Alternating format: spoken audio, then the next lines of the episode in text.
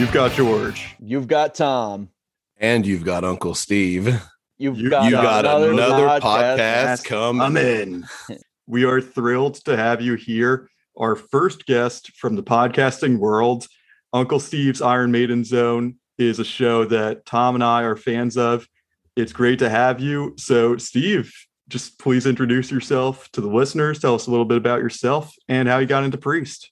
I'm Steve. I do a podcast called Uncle Steve's Iron Maiden Zone, which is focused mainly on Iron Maiden, but I've done other episodes on obviously Judas Priest. I've done episodes on Ozzy, Kiss, Metallica, lots of different bands. It's been going for almost it'll be 2 years in February. So and how did I get into Priest? It's it's I was trying to think about this last night, like trying to jot it all down because it's interesting because you got another thing coming was uh your first song, right, Tom? That's correct. Yep. Okay.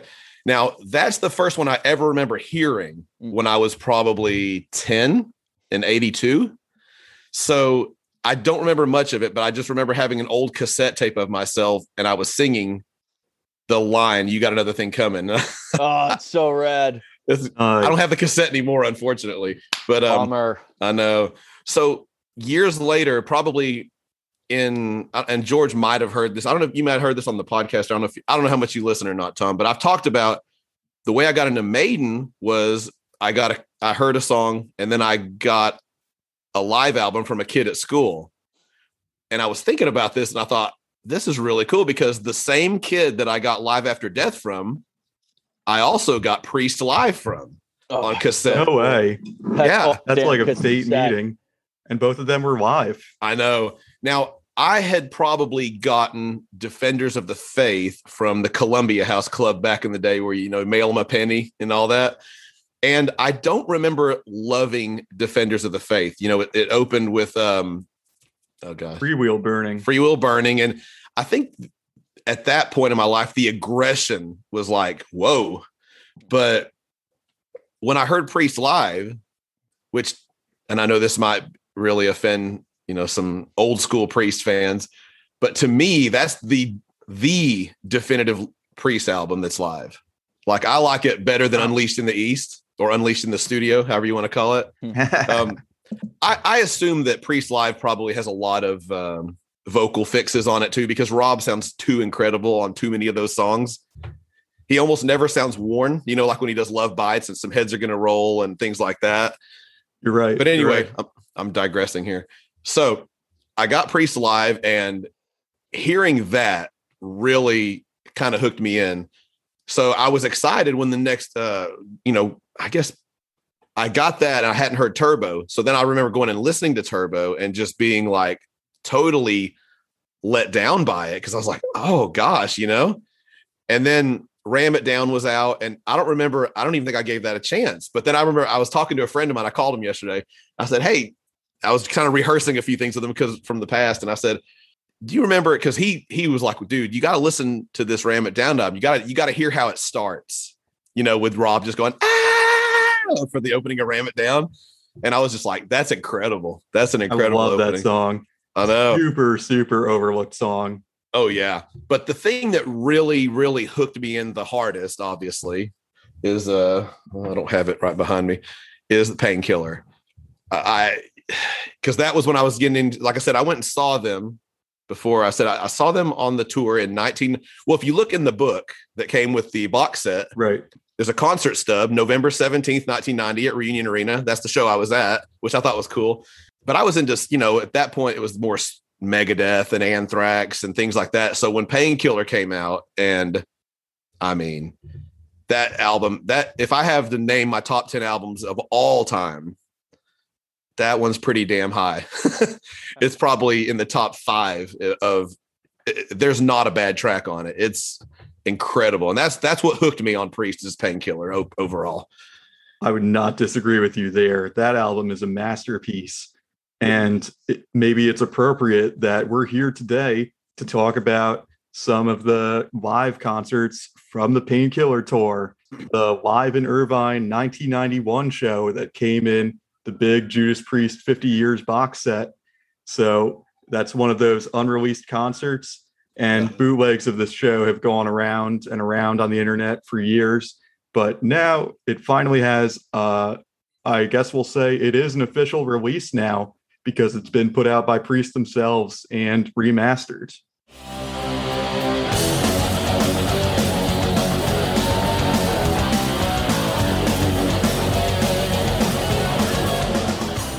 Indeed. And it's it's kill uh, something funny about it because the album opens with Hellbent for Leather. And did have you guys seen the? Well, I know that and this might have been before y'all were even born. Were y'all born when Painkiller came out? I was one. I Um, think. uh, so I was born. Painkiller was what ninety. Yeah, so I- I was born in ninety two. oh wow! So so I saw Judas Priest twice before you were born, Tom. Holy crap, dude! That is wild to think about. you know, there's a lot of times on your podcast where you guys will go, especially you, Tom. You'll go, "Oh man, I'm just getting so old," and I'm just like, these young bucks here making me feel old talking about them being old. I guess, I guess it happens to everyone, you know. Like I, I as you as you approach thirty, that's officially old now. Hey, y'all, y'all normally, I'm gonna, I'm gonna do the thing that y'all normally do because y'all said we weren't drinking beer, which, and I told you I'm not a beer drinker, but uh, this is for y'all. Oh yes, love it. yeah. It's a, uh, and just so crack that anyone wonders, can. it's a Starbucks triple shot energy with zero sugar. Oh yes. It's probably it, here. Let me let's find out. Y'all, y'all guys are always, oh yeah, the you can just taste the hops in here and all this stuff, and I'm gonna be like probably gagging here in a second. Well, well, let's find out. Can out. you Never- taste the vanilla, Steve? You know what? That's really not too bad. All right. I I can taste the it. vanilla. It's got a real. It, it doesn't have a pumpkin spice to it, but uh, which might disappoint Tom. uh, hey, listen, different strokes make the world go round. oh yeah. But so okay, so they had the. uh, It might be on DVD now, but Metalworks when they put it out when Rob left the band, Yep. Greatest hits collection. right? And toward the very, I think it's the very end of it, they had Hellbent for Leather from this Irvine show on it, right? That's pretty cool. I didn't know that. It- It's on there. Well, uh, well, here's what here's what I was thinking was funny because I, I never I totally forgot about this. And when I was thinking about talking to y'all, uh, it popped up and I was like, this is gonna be funny. So back in the day, this now now, now Tom, you're gonna feel young when I say all this, okay? All right, You're I'm, gonna, t- I'm going to take your word for it. you're gonna realize how young you are when you hear this. so I was probably uh, 20 years old, 21 years old. I had a TV in my room and it was hooked up, of course, to my VCR that I- that I bought at uh where did I even buy it? That's a store that closed Montgomery Wards. You've ever, ever heard of that? Never heard of that one. okay. So I'm two for two here. And the VCR and the TV had an alarm on them where you could set an alarm for the TV to turn on at a certain time or whatever. And I guess to so people could record shows back then because you didn't have DVRs back then either, you know. Mm-hmm. I know that's a time you don't know about, but well, wait, hey, hey, listen, I remember VCRs well enough. All right. Yeah, we had those till we were about like 12 years old. Yeah, man. Absolutely. Oh man. So anyway, I would set my VCR like to go to work every morning. I would set my VCR and my TV to come on at the same time, and I always had the VCR. I had the the metal is was it Metalworks in, and I always had it set to the of Hellbent for Leather coming in, and so I would wake up every morning to the video of Hellbent for Leather. nice. That is a cool ass story, Steve. I don't know if I've heard you tell that one before. I like I've never it. told. I totally forgot about it till just yesterday. So, Steve, you Yes, sir. said you attended those concerts in 1990 and 1991. And Mm-hmm. I want to know, like, what was your experience? Tell us how it felt to be there. So it was Operation Rock and Roll, and like I said, uh, in Rob's book, I was telling you, I listened to it a couple of days, heard the audio book the other day, and he was talking about the whole Operation Rock and Roll being kind of anticlimactic because I guess the whole, you know, bands like Nirvana and and had they had broken. I hate calling it the grunge scene because it was rock and roll music. Um, There was And- a little more than that. There was alternative rock, hip hop Sure, was sure. on the rise. There, I think calling it the grunge breakthrough yeah, really kind of oversimplifies everything that was going on in music. hmm Yeah. And so with all that, you know, metal, the concerts weren't selling as well, but they did this Operation Rock and Roll tour at the end of um, the Gulf War, I believe it was. And Rob talked about the band. He said bushed was a word he used, bushed and tired. And he said, and I wasn't the only one in the band that felt that way. And he said that they kind of were talked into going on this tour because of, hey, they just had this big victory in the Gulf and we want to do this tour to honor the troops or whatever it was. And he said that they just, it was weird for them to go into it. And he talked about it being anticlimactic because the shows weren't all sold out. And it was, he said, you're singing to a lot of empty places. And it's kind of weird to hear it now because I'm thinking I've always cherished that show. The show, which I, I, I assume you guys might know, but if you don't, it was it was five bands, and it was the opening band was Metal Church, which I'm a huge Metal Church fan with Mike Howe Um, rest in peace.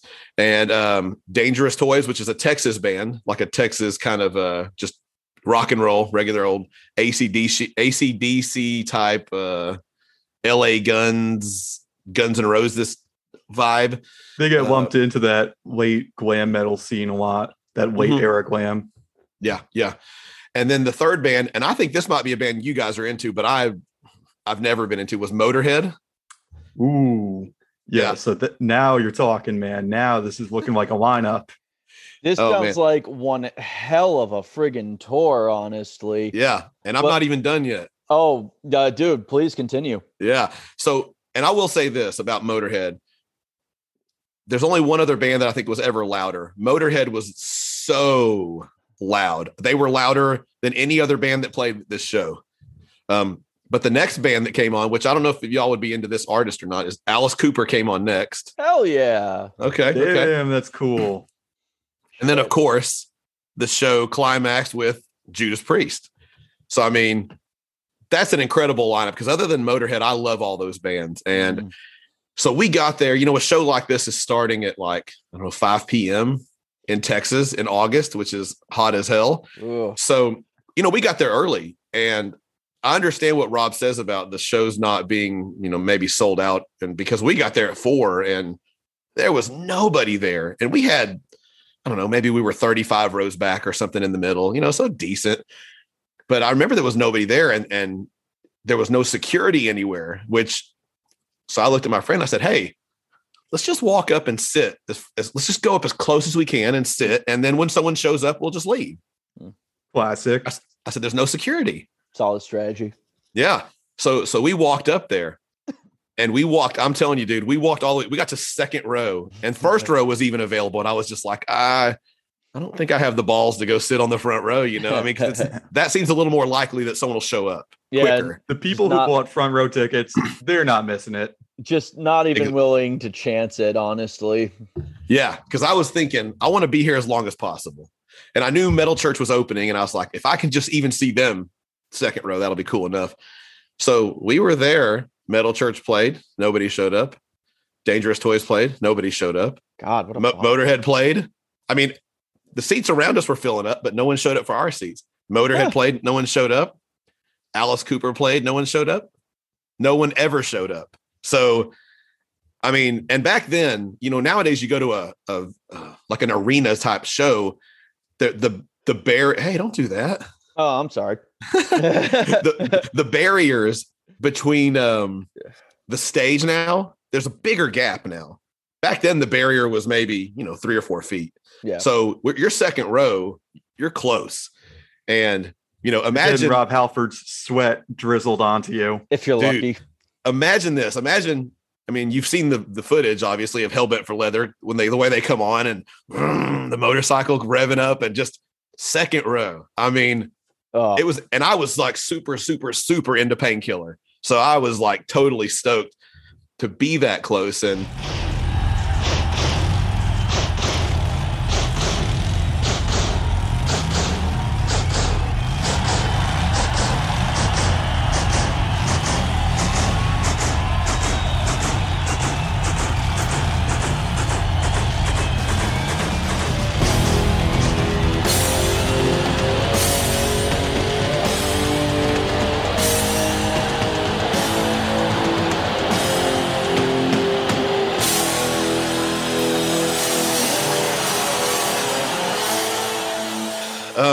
memory wise it's you know that show was in 1991 so it was you know 30 years ago and the couple of things that really stand out to me is okay, because once we got that close, you know, once security showed up, we're in a catch 22. You know, you're thirsty, but you can't leave and go get a drink because you're not getting back up there. Mm-hmm. No, And my friend that was with me, he like I'm, I could deal with it, but he was getting like really, really, really thirsty. And so there's a couple of different things that happened. Like, and I think Rob is kind of notorious for doing this, but my friend was almost standing there just like, like, like frowning, you know, just kind of like, oh, I'm so thirsty, and just yeah. kind of almost like you're you forget where you're at. Mm. And so he was almost a little miserable. And there was a certain point, I I think this is a little later in the show, but I remember Rob walks up to the front of the stage, looks right at my friend, and he does this, makes this frown face at him and sh- you know, crosses his arm. arms. And my friend, it was just like he completely like he just realized, oh my God, I'm second row for Judas Priest. And I mean, what am I thinking? You know, and so but that that's one thing we always laugh about is because like you know he was just so out of it but the one other thing that i really remember and i think you know when rob sings a lot he kind of you know how he does this uh, where he kind of he kind of Yeah. hunkers down He's really getting into it. yeah like he's and so he was down doing i remember i, I want to it was either all guns blazing or painkiller i can't remember which song but i just remember him doing it and i remember when he stood up when he was done and he was just like breathing just like you could see his whole body you know his whole body just moving because he's wearing the big leather jacket and all that stuff you know and he's like so it might have been earlier in the show even when he did that it may not have been one of those two songs but i just remember seeing that and you realize man this dude is giving it everything he's got Mm. like he ain't playing. Other than that, I honestly don't have a whole lot of extra memories from the show. But I, you know, the the memory of, of him walking to the front and looking at my friend and doing that, it was just like that's something I've never forgotten. So You know, that is th- cool. And Rob Halford literally brings people in the crowd to life. And that's Uh-huh. kind of an example. Like your buddy woke right up as soon as Rob looked at him. You know what that reminded me of? Um, George, do you remember when we went to Mayhem Festival? What was that? 2007, thereabouts? We went to the show and Disturbed was one of the headliners, and it was a big festival. So we got there at probably noon and did not leave until like nine o'clock at night. Un- and it was the majority of the shows were played outside. Um, and it was the middle of summer when this was happening. And so by the end of the show, everyone was pretty pooped, ourselves included. Like we were just tired, you know, we had Yeah. a, a big day and Disturbed came on. They were the last band, they were the headlining act of the day. And David Draiman came out on stage and started berating the audience because people weren't standing up. And he was like, you know, when we're up here, do we sit down for you? And it's like, dude, you've had all day to prepare for the show. We've been Right. out here for hours. What the fuck do you mean? yeah, no kidding. It's That's like funny. it's a way less cool version of your story, but it definitely reminded me of that as I long know, as we're Yeah. sharing And listen, that's an example of a front man who can't get the crowd up. I mean, Mhm. if that was Priest or Slipknot, people would be losing their stuff. Yeah, man, straight up. And even if not, it's like unbe like be a little empathetic, like try to understand. Well, it also shows the difference between what kind of a front man you got. Mm, you know rob is eh, well a being english you know he's he's he's um very proper and he's a class act Mm. you know he's not upstage berating anybody he's he's gonna get you into it hey watch this i'll get you into it without you even being ready for it I was talking to the um who's the guy from the Feckin' Metal podcast? uh, Oh, well I, Fergal. Good he job. calls him fergal but i have a nickname for him Uh, what's your nickname? sir fex a lot I was I was I was having an exchange with him on Twitter the other day, Yeah. and we were talking about you know Ripper Owens as i saw that Oh. yeah you know it's hard to compare Owens to Halford, but you know for what it's worth, Owens is a phenomenal vocalist, but Halford has some you got some big shoes to fill when Oh, you're yeah. when you're replacing him, man. So even the even like no matter who you're putting on the mic, Halford is impossible to upstage. Like I I genuinely believe that there's no uh, no one else who can give the band that raw performative energy that he can. and the connection to the crowd. Exactly. Well he does it in such a way he, you know, some guys are up there and they talk and talk and talk and talk. And Halford, he talks a little bit. You know, he gives you just enough. You know, he he does one of his he's a Saturday night and the priest is back. You know, he just knows what to say to get the crowd to, you know, whatever. And he, you know, whereas you get someone like Paul Stanley from Kiss, Hmm. who just, good Lord. And, and, and I mean, sometimes I would even say Bruce Dickinson, just shut up already and let's move on, you know?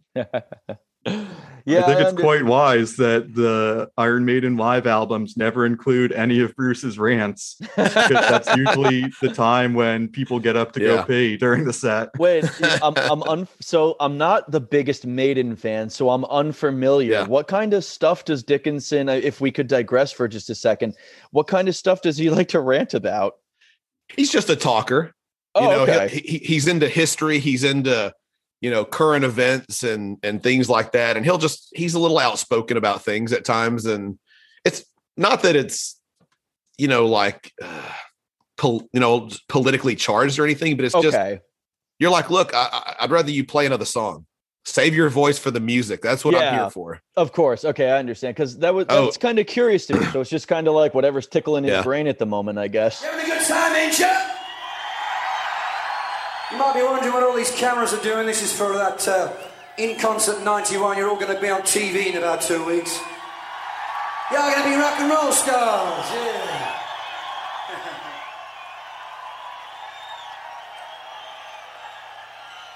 Ready for this one? Want to do a little bit of turbo loving?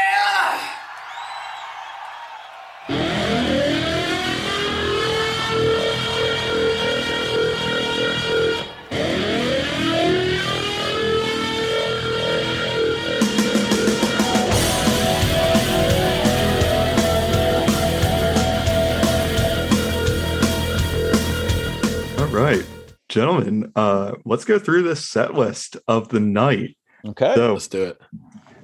live in Irvine 91, uh, 16 songs off of nine different albums. No Ram It Down, no Stained Class, and of course, no Rock and Rolla. Starting off with Hellbent for Leather. Wait, Hellbent for Leather at the beginning? What, what the heck is that? it's awesome. That's what it is. You know, it's kind of cool. And, you know, with Priest's openers, they don't stick to one regular song and they rotate it. But it's also kind of weird because a lot of bands will open up with something brand new, like the big song from their new album. Mm. And Priest, they dug out a classic. Although, honestly, if you want to get the crowd amped up right away, coming out on a motorcycle might be the way to do it. yeah, that's but right. then That's you right. don't have something like that to bring out later. Mm. That's true. That's a good point. That's a good point.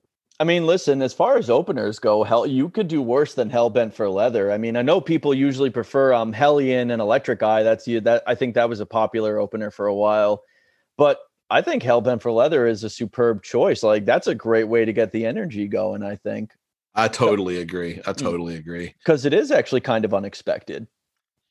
I, I, w- That's I will sure. say this, um, and George, you'll probably understand what I'm saying here, but when Iron Maiden got a new drummer in 1983, and that album opens in a little bit of a similar way to Painkiller. It starts off with drums, except Painkiller's drumming is is way longer and and just it, they're both incredible. Mm. But Iron Maiden opened that tour basically saying, "Guess what? We got a new drummer. Here he is. He's the first thing you're going to hear at every show." And so I was thinking about this. And I thought that would be a cool thing to do. Would have been to just have Scott Travis go out on the stage, you know, bah, bah, bah, bah, just do the whole thing. I was like, you know, that'd have been Yeah. that. That's the only other. I, I do have a comment about it later when we get to that song though. About, Mm. uh, but I've been listening to this album a decent. I've listened to it probably five or six times this week, and I really just it's making me realize more and more how how much I love listening to Rob sing. I love when he rolls his R's, you know, Yes. just so much. And there's one line that I, I really like the way because he's almost singing it like with a snarky. He's like when he goes, he goes, "There's many who try to prove that they're fast." Yeah, kind of like that. Oh, it's so cool, man. Just I wrote that of- in my notes. There's a real snarl to the vocals here, and Yeah. maybe he's just singing it a little more in line with the way that his style evolved in Ram It Down and Painkiller, where he Okay. was going for more of a vicious bite. Yeah, he's just the man. Just he performs and sings with so much flair and charisma. Um, you can't help but not get absolutely engrossed in it. I think. You try to prove that they're best, but fate didn't last. And they die as they try.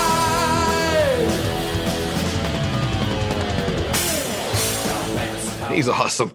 And you know, at the at the end, um, you know, when he's just going, Whoa, yeah, whoa, yeah. And it's so high. And I'm just sometimes do you ever think this? Hey, save it for later in the show. You know, because because you know the songs he sings are very demanding you know and sometimes you you you know because they do in painkiller and and like a, uh touch of evil toward the end of the set before they come back and i'm like those songs are tough Mm.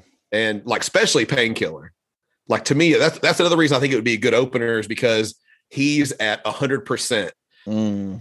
and because on on on this album on Painkiller, like I mean, I, I don't want to sit there and say he's not sounding good, but you can tell he's he's more strained when he's trying to sing it toward the end of the show. So You know, like I actually watched a video recently. It was really interesting. Uh, I don't remember. It's worth checking out. I don't remember the name of the channel off the top of my head, but a vocal coach was um analyzing painkiller Mhm. um uh, from a non-metal perspective from a, a woman who is a uh, classically trained vocalist. Yes, I've seen Yes. that. That's Oh, awesome. have you? Yeah, Yes, it's so awesome. it is really cool to see someone who's not familiar with metal to listen to this and analyze it and appreciate it for the powerhouse performance that it is. Yeah. You yeah. have got to be a top-notch vocalist to pull off a song like that with any modicum of uh, decency, I would say. If you're going to make it sound good, let alone great.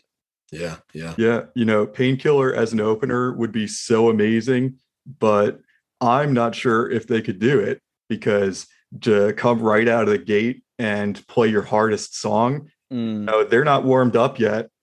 Could be. Yeah, that's a good point too. That is a really good point, and I know that specifically because when I was playing with a band, you know, you definitely because you can warm up, you know, do your exercises all you want as a guitar player, but sometimes when you get up on stage, it's still not enough. So playing in front of your audience is the best warm up. So that may have something to do with it. Sure. That that's definitely a good point. I didn't even really think about it. I just think about it as what I want to hear. Yeah, well, that's the thing. Like thematically, it makes a Right. lot of sense that you would come in with that friggin' one-two Yeah. punch of painkiller. Yeah, absolutely. Yeah, yeah.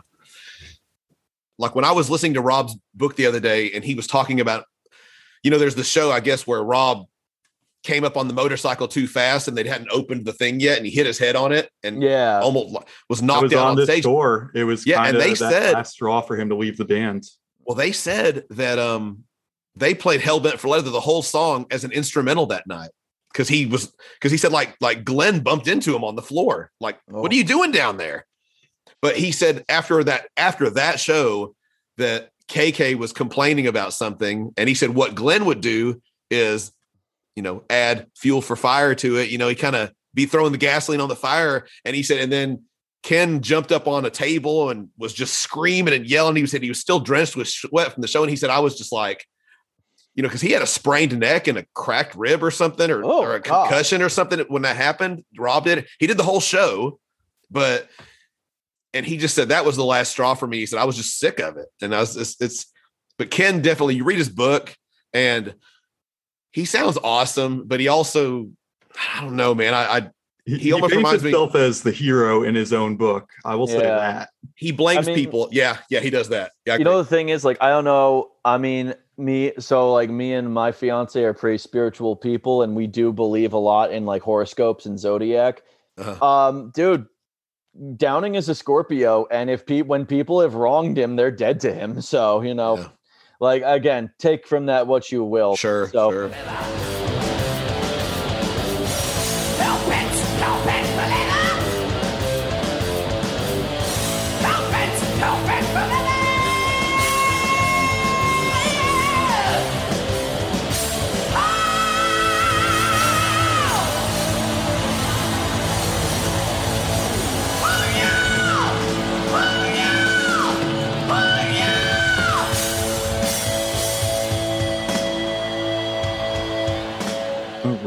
And then Hellbent for Leather, pretty good. Like we said, great way to open the show. Then they take it to heading out on the highway. Mm. I was not a fan of this version. This is definitely one where Rob sounds like he's phoning it in. Mm. Hanging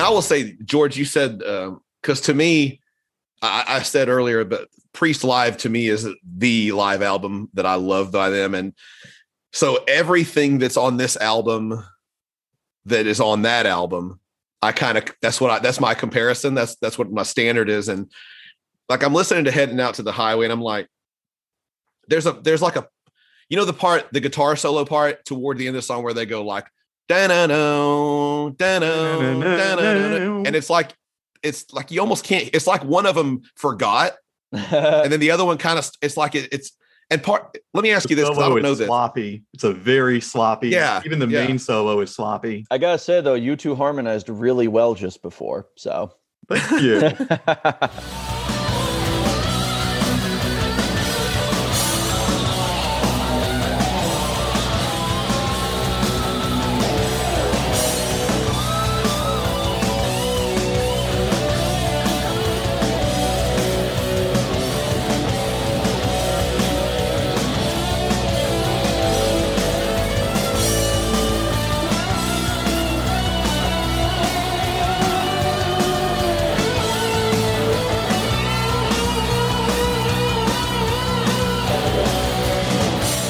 is this is this a soundboard recording is that what it is? i know it was on in concert 91 when he talks about that because i remember seeing that on tv i remember seeing that on tv when it came out by the way It- it's restored from the soundboard, but you can you can hear the crowd sometimes. So whether they Yeah, added yeah. the crowd in the studio, I'm not sure. wait, that's Yeah. really that's really interesting. What is so wait, what's a soundboard recording? It's like that's just the audio filtered through the soundboard? Uh i believe so i'm not an expert on that i, I just know like Kiss just put out an album. Uh, it was a soundboard album from like 2001. It's just basically, I believe it's just the the straight audio that the band is putting out, and Okay. and, and a lot of times you can't hear the crowd nearly as much in it. Gotcha. Like even um, and George, you may know this or not too. I'm not 100 percent sure. Even though I do an Iron Maiden podcast, I'm about to prove that I'm not the smartest about Iron Maiden. but they did the um, uh, uh, what is it, Nights of the Dead, and I believe that's a soundboard recording huh. because you Yeah. can't hear the audience hardly at all. You can take the soundboard and get a really clean audio, and Yeah, you can remaster it. See, this Sure. answers this answers a personal question of mine. Well, relating to another band that, um, you know, the uh, a new recording came out from their final show, but it definitely sounds like it's live, but there's no audio from the crowd. So yeah, that, that kind of, part an- of it. so that kind of answers a question that I've had on my mind for like a week now. So thank you for that. Well, on because a lot of these sing along parts, you know, um, particularly what's there's one on on uh, the Green Man Alicia toward the end. You know when they do that when the good- everyone sings that. Oh, hey, there we go. When they all do that, like Yes. you, you can't hardly hear the audience at all. And I'm and so I, I really think that's a soundboard recording, which, but I'm happy to have it. You know, Oh, I agree. I agree. And when you've heard these songs hundreds of times, it becomes very interesting to hear them live yeah, on each different tour. You get the experience of how these songs evolve over the course of decades. And in Yeah. some cases, it's not the same song anymore that it was 20, 30, 40 years ago. I, I will say this. I did write down one note that um, you know, the part right before the guitar solo, he goes on the highway, and then he the next part he screams it, Hmm. and when Yeah. he screams it that second time, it's God, it's so awesome. I love that. I love when he does that. Oh, Yeah. I just love his screaming stuff. It's so good. Yeah, man. As far as vocalists go, I, I don't think um, when he when he really gets it right, no one can beat him.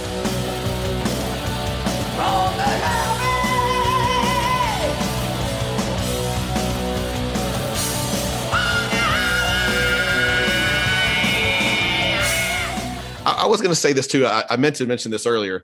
Um, when I, I, saw Priest twice on that tour, and then Rob left the band.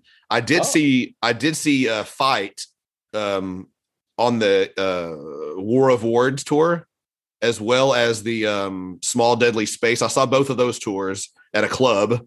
I which am was very cool. envious of you right now, Uncle and, and I also saw um, uh, Halford, his band, when he had the band, when he opened for uh, Maiden with his Resurrection album. Nice. And that was, a, you know, he opened, um, if I remember right, he opened with the song Resurrection, which to me is reminiscent of Painkiller. It's so just the the screaming, the vocals, you know. Yeah, and that was a brilliant, brilliant performance. Uh, there's a tour from that, a live CD, Live Insurrection. Yeah. And that is the definitive Rob solo album to me. He throws in a ton of Priest classics, which he adds his own spin to, and it's mm-hmm. all the best songs of his early solo career. It, it's a ripper. That is like, if you're going to listen to any Rob solo album, that's the one. I feel like cool a Halford Maiden tour is the closest thing you'll we we will ever get to yeah. Priest and Maiden being on tour at the same time in our yeah. lifetime. Oh yeah, for sure. Especially now, yeah. Yeah. Yeah, I mean as cool as it would be, it's like how do you choose who the headliner is for that? Like those guys have they haven't been non-headliners in like what, 40 years? Oh yeah. Yeah. I mean, Maiden got to a pretty low point in the 90s where they ah. were playing I mean, they played here a couple years ago and there's you know 18,000 people there. And they played at a spot where there was maybe you know 2500 people here during um, the lean years. Wow so, that is unheard of for maiden. Yeah yeah yeah. I, I so. can't imagine them playing anything smaller than like a stadium. Exactly. Exactly. Yeah during uh, the 90s they had some not so well received albums and yeah. they weren't playing shows the same size. They were playing clubs, but yeah. they were mm. still headlining. There's, yeah, there's, this is this is one Maiden. What's the Maiden album? Um, I'm gonna butcher the name. I'm probably not uh, remember. What's it? No rest for the wicked. What is that uh, album? No prayer, no prayer for, the, for the dying. No prayer for the dying. Okay, that has no rest one... for the wicked is Ozzy. ah, got it. That's, that is um, an Ozzy album. Okay, so I the I do really love one song off of that album. I love Mother Russia. Oh yeah, that song, is awesome. That song is a banger, like among an album of duds. So I will. It, it, the, the beat of the song, you know, I think of troops, you know, the, the, Russian troops marching to it, you know? Yeah, exactly. It, it yeah, I hear a little of the uh, Tetris theme, a little yeah. bit of a Russian jig in there. Well, that's the thing. Like, it's vaguely reminiscent of uh, um, Tchaikovsky's uh, Dance of the Sugar Plum Fairies. Um, okay. And it's kind of got like that waltzing tempo to it, which is something I really appreciate. You don't hear too much of that in any music, actually. Like, well, any, I should say, any metal music. You know, there's a song, a smarter song than a lot of people give it credit for. Hell yeah! And you know what? It's cool that you appreciate it, and it's yeah. cool that we're going on a maiden tangent on our man. podcast. Hey, listen, you got as, sp- as opposed to Uncle Steve's podcast about Maiden, where we go on priest tangents. exactly, exactly, exactly. Well, you know, I, I was gonna say, you, but you guys, uh, I, I, was talking to Matt, my my co-host, and hmm. and and when I first told him about you guys, I said, "Hey, I want you to listen to these guys and just you know tell me what you think." And and so I'm going to tell you what he said because when he said it, he goes, because I said, Hey, are you okay with me telling them what you said? And he goes, I don't know, man. I don't want them to take it as an insult. He goes, I don't mean it as an insult, but it, so you got to hear this whole thing out. So all right. I said, I said, check these guys out and see what you think. So he said, they remind me of a Jude like Bill and Ted as Judas Priest fans. He goes, he goes, except they're smart. and I was like, oh. And I told him, he goes, man, don't don't, don't tell him that because I don't I don't want them to take it as an insult. I was like, I don't take that as an insult. I think that's cool. Are you fucking kidding me? That's In like compared one, to that, Bill and that, Ted, Mr. Keanu Reeves and Alex Winters themselves. Dude, I'll take that, that is, compliment. That's one of the highest compliments I've ever received. that's awesome. I thought that was awesome when he said it because I was because he he just texted it to me and I was just like, because I said, hey, I want you to listen to this and just tell me what you think later. And so when he replied, I just thought that's awesome. oh, See, the, the, fact, the Matt, fact that people, thank you if you're listening. Thank you, Matt. We appreciate you, especially that we've been able to deceive you into thinking we're smart. oh man, that's funny. That's funny.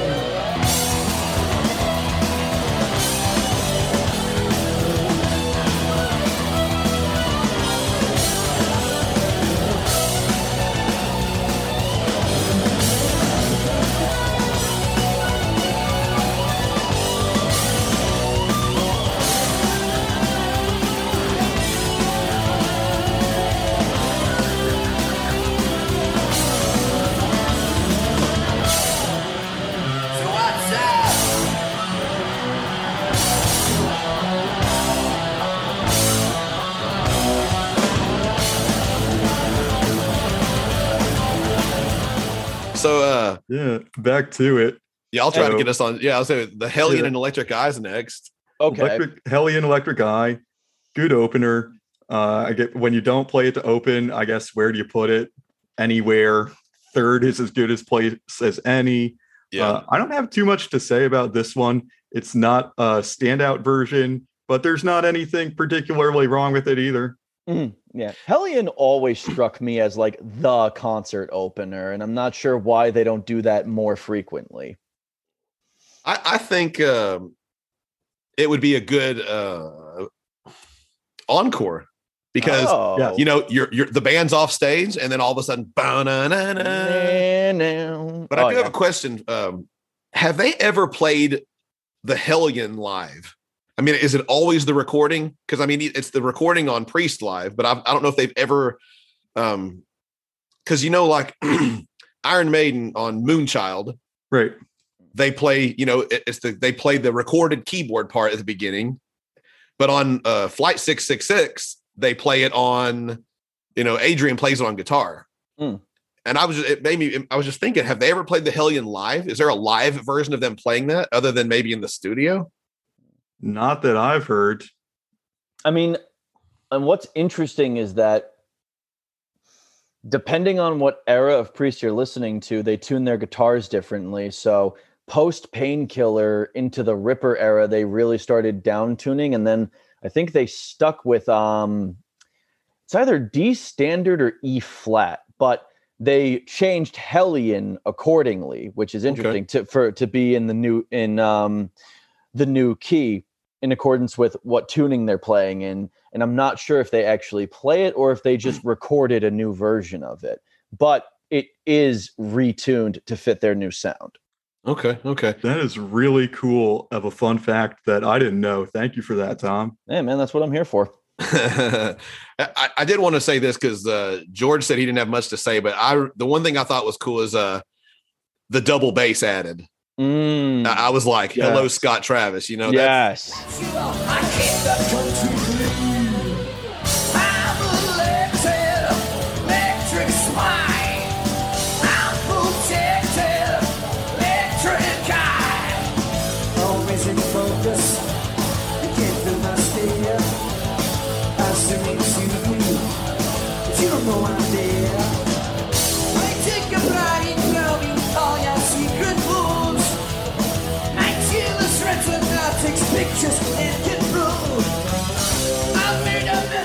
Yeah, double bass is a good fit for Electric Eye, and uh, that's very much unlike the song that comes right after it on this album.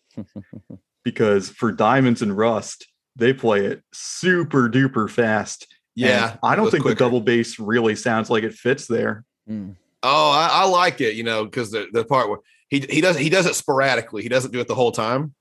But um I yeah, I I, I just remember, you know, Turbo Hmm. and then Painkiller and hearing just that, I mean, that opening, I mean, God, it's incredible. I mean, double bass drumming was a relatively new phenomenon at the time.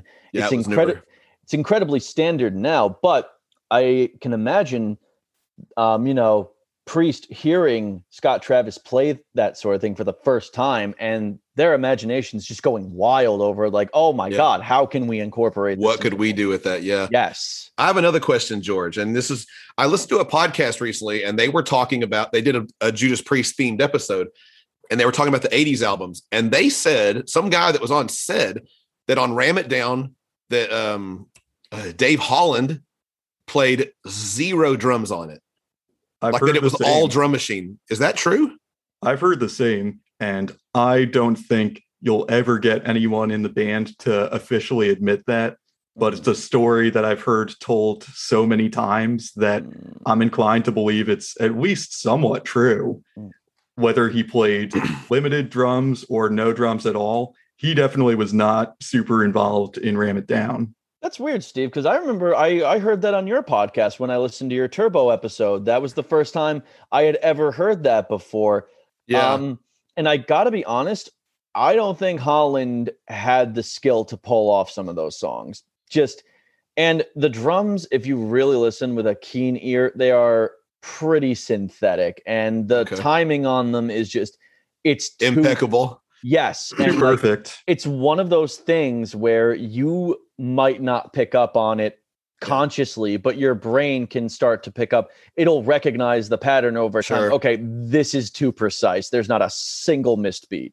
That's a good point because I can't imagine Dave Holland playing hard as iron. You know, the way it opens, just Sure. that drive. Like you can imagine Scott Travis playing that. Yeah, of Yeah. course. God, if he was wouldn't that be awesome to hear that live? Yeah. I don't like the chor- you know, the chorus is a little bit, you know, hard as iron, sharp as steel. That whole I don't really care for the chorus, but man, just the driving guitars and the pounding bass, man, that's awesome.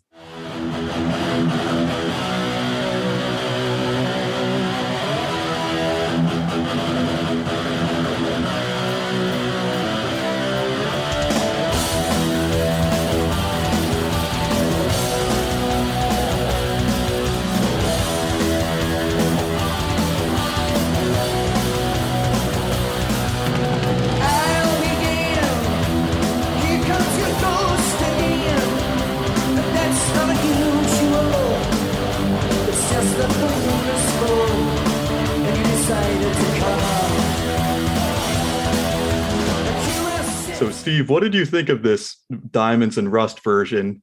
So, it is the Sin After Sin kind of version they're playing. They're not Yeah. doing the sort of ballady version that they introduced later in their careers. Yeah, yeah. I'll say um from Unleashed in the East, you know, the the, the thing I like on that album better is the way you can really the, the guitar riff is really pronounced. Da, da, da, and it's like da, uh, uh, uh, uh. it's like a little more and on this one it almost feels a little rushed like they don't you don't really I, I'm so used to hearing that echoey thing and then but I think Rob sounds good I think the music sounds good it's it's quick and again Scott Travis's double bass I like I like what they I just love it. I like the way what they I like what it adds. Yes,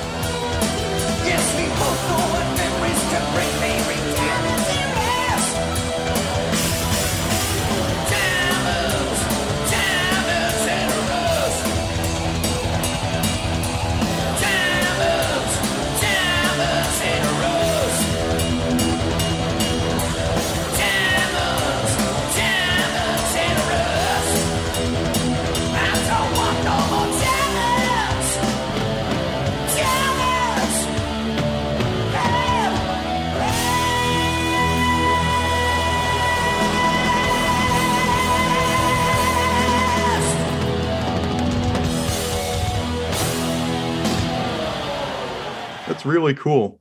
And what's interesting about this song on this show is that this is another song that had kind of a big hiatus.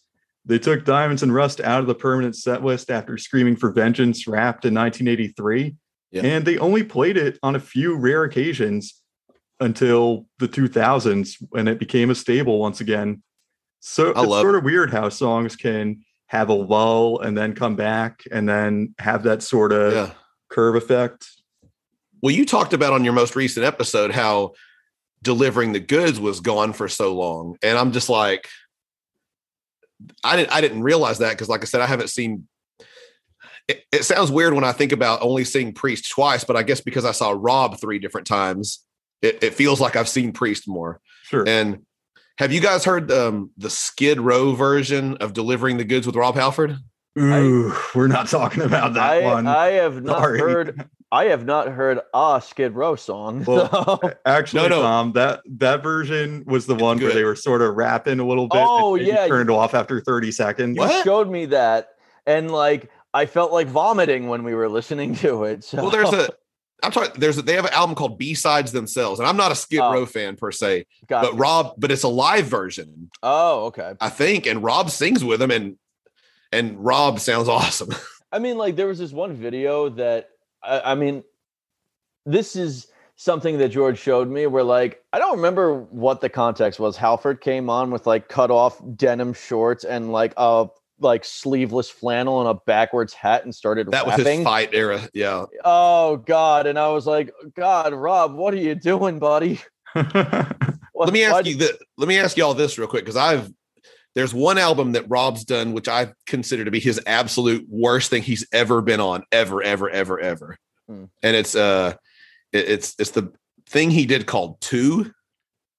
yeah, I knew that? that's where you were going. I'm unfamiliar. Well, Stay that if way. we Tom, if Stay we that do a way. bad episode, that's a good album to pull from. All right, you know what? Listen, that'll have to be like its own episode. But now Yeah. that you've explicitly told me not to, that's the first thing I'm gonna do when I get off Yeah. of here. Trust me, you're gonna you're gonna come back and say you were right. Terrible. It's awful. It's horrible. I I love terrible things. Like I don't know, I get like this weird enjoyment out of listening to terrible things because I'm always just wondering. Like I'm playing a game with myself. Okay, what could be the worst thing I've ever heard, and how bad could it be? And it's, a lot. It's fun for me. I love Halford, and I love. I mean, like, there's people that don't like the second Fight album because it was a little more alternative-y, Sure. but I like it because it's Halford. But man, that two album, it's it was done with Trent Reznor from. Uh, oh yeah, and Nine Inch Nails. it's just there's one halfway decent song on the album. That's generous. yeah, exactly, exactly. And wh- it was the one they made a video with, like "I am a pig" or something like that. I can't remember what it was called. Something about a pig, but uh, sounds like it sounds more like a Primus song than anything Yeah. else. than my anything name is. Mud. I am the race car. Hail Oh, man. Mr. Krinkle. You ready?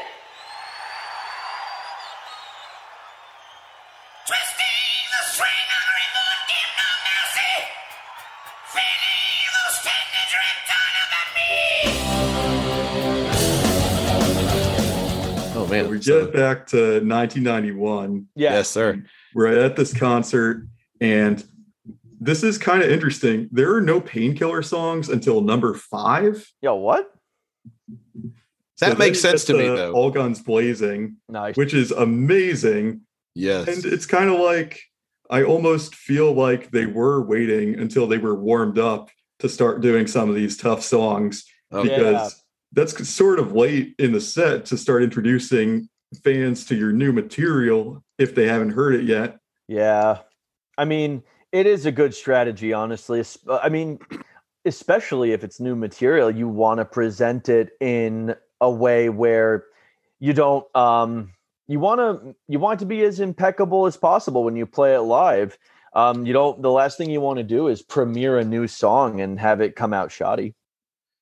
I don't know because I saw the tour twice, but I don't remember because I was thinking this was their second go around in the United States for Yeah. this tour, basically. So it's possible that they said, We've already played these songs live. And I don't know if the other shows, the beginning of this tour, if they were opening with Hellbent for Leather or not.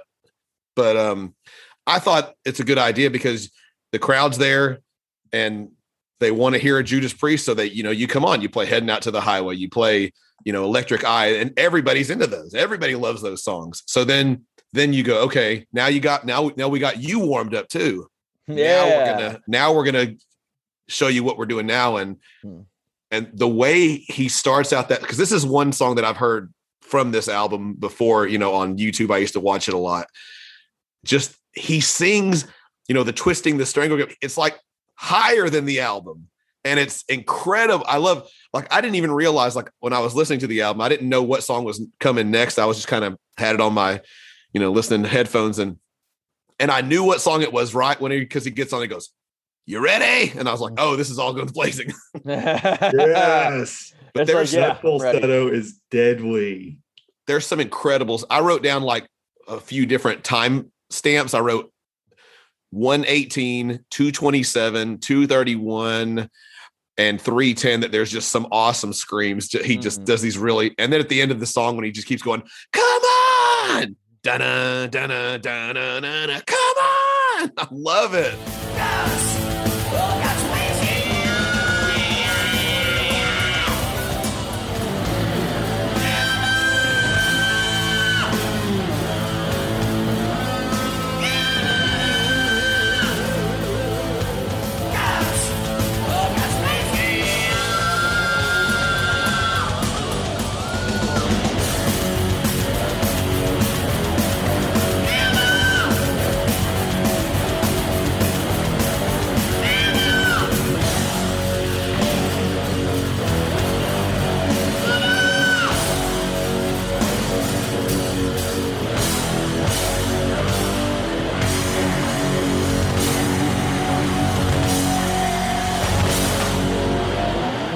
God, it's so yeah, incredible. this is one of the highlights of this show. Maybe Yes. the best thing from this live CD because you don't get any other live versions of All Guns Blazing ever.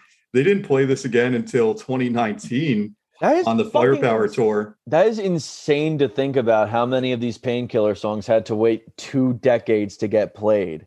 Well, but the fact that Rob was gone for a decade and a half, yeah, yeah, that yeah. that really screws the some of this stuff up because you think they would have probably played these songs for years and years, but you know he had to do his own thing, which is the whole that whole premise is weird because they wouldn't let him do solo stuff. They were like, you have to leave the band to release other material. That was stupid, and that bit them in the ass. Yeah, really. Uh, they they paid dearly for that policy. It Mhm. seems. but it, it's yeah that song is incredible.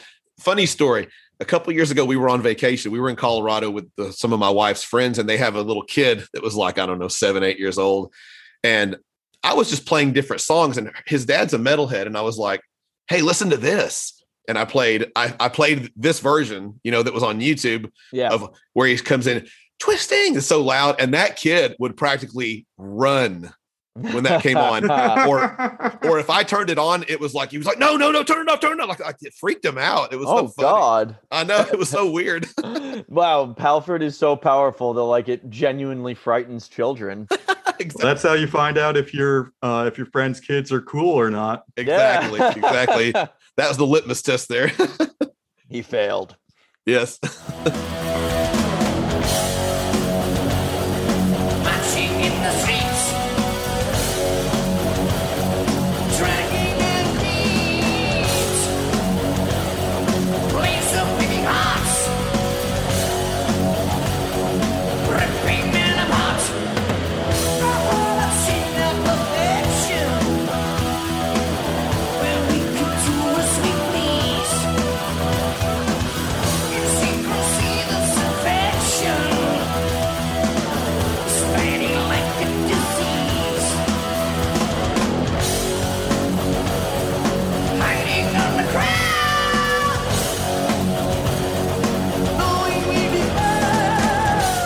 After All Guns Blazing, you get Metal Gods. This song in particular sounds a lot quicker, but everyone in the band sounds great here. Mm. They're all nicely warmed up at this point. Metal Gods is on my top five favorite um, priest songs of all time. Really? Absolutely, man. Like that one, for some reason, it just gets me. Like for for whatever reason, like none of their other songs get me the way Metal Gods does. That's kind of that's one of the reasons I really wanted to name this podcast Metal Gods too, to encapsulate all of the best Yeah. elements of the band. Hey, and Rob and it's but yeah, I think this one uh, is played pretty fast as well. It sure And- is. But one of the things that I love is, you know, where the, the, the line where he says ripping men apart, but he's like ripping men apart. I All love those are that Yes. he does. And then another another timestamp, 154. There's a really awesome scream. So I love it. It's a good I'm song. throw that in.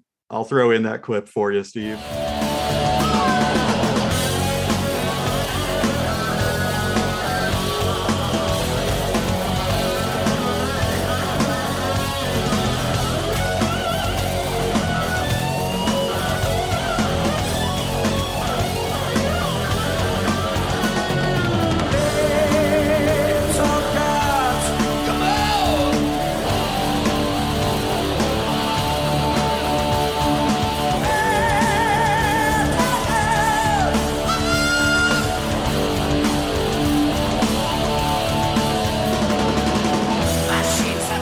And now this concert is getting really good.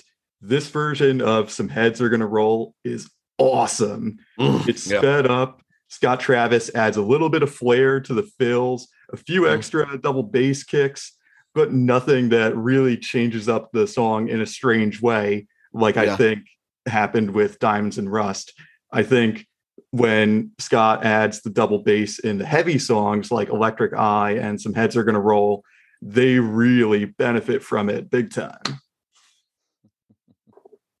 I'll say for me, this is probably there's a couple of songs, but this is one of the songs I was the most happy to see on this album because, like on Defenders of the Faith, it's good, but all of the Defenders of the Faith songs benefit heavily from being on Priest Live because that's where you really like you know hearing Love Bites and and the Sentinel. I mean, the Sure. Sentinel compared to the, Yeah. compared to the Priest Live version. So this one, I was super stoked that it was that was on here. I love this song. It's just I remember my friend that got me to listen to uh Ram It Down. He was just he used to always just go, I just love that. Just you know, if the man with the power, you know, can't keep it under control, some heads are gonna roll. It's just like a like you know, like you'd hear your dad say, Hey, you don't go clean your room right now, some heads are gonna roll, you know? Yeah. and it's like, what are you gonna do? Question him or like I know. defy, or defy him? Like, yeah, yeah. like Halford is large and in charge, man. And if he That's says right. it, he means it. Yeah, and and the way he sings, you know, the heads are gonna roll at the end of the song, phenomenal. so good.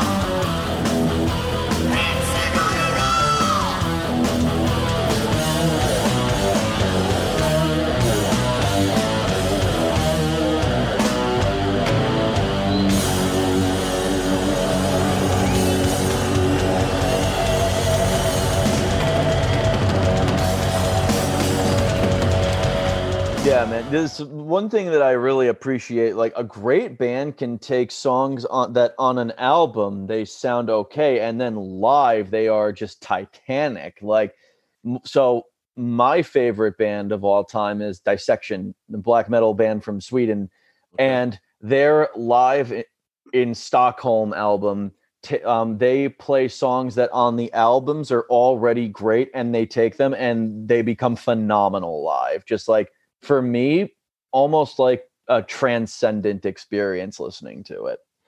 I think most bands are better live when you get a live recording that can really document, that can really capture that power. It's not easy to do. And when it's done right, it's the best.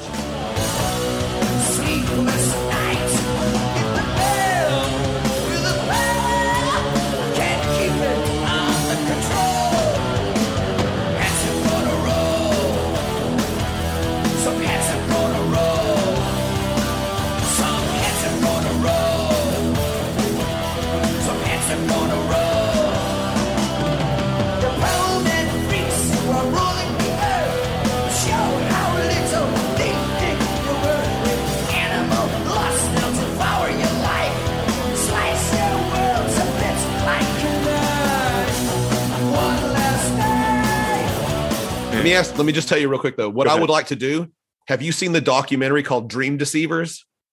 I have not. It's about the trial. That the whole thing is about the trial from those two dudes that killed themselves. I Yeah. mean, they even interview the dude that, that survived. Wow. You know, because he he lived for three years and he, hi- have you ever seen In a the movie? Ma- hell. Because Have you ever seen the movie Ma- injured, right? Mask? Yeah, have you seen the movie Mask with Cher? Yes. you know i mean he makes he he looks horrible yes Oh his my face God. is and but you can understand what he's saying and it's it's it's, it's really being a parent watching it i watched it a couple nights ago because i was really trying to put myself back in this you know time. And it's really sad because they they you know you're you're hearing two different parents two moms and a dad who lost their ch- children Yeah. and a sister who lost her brother.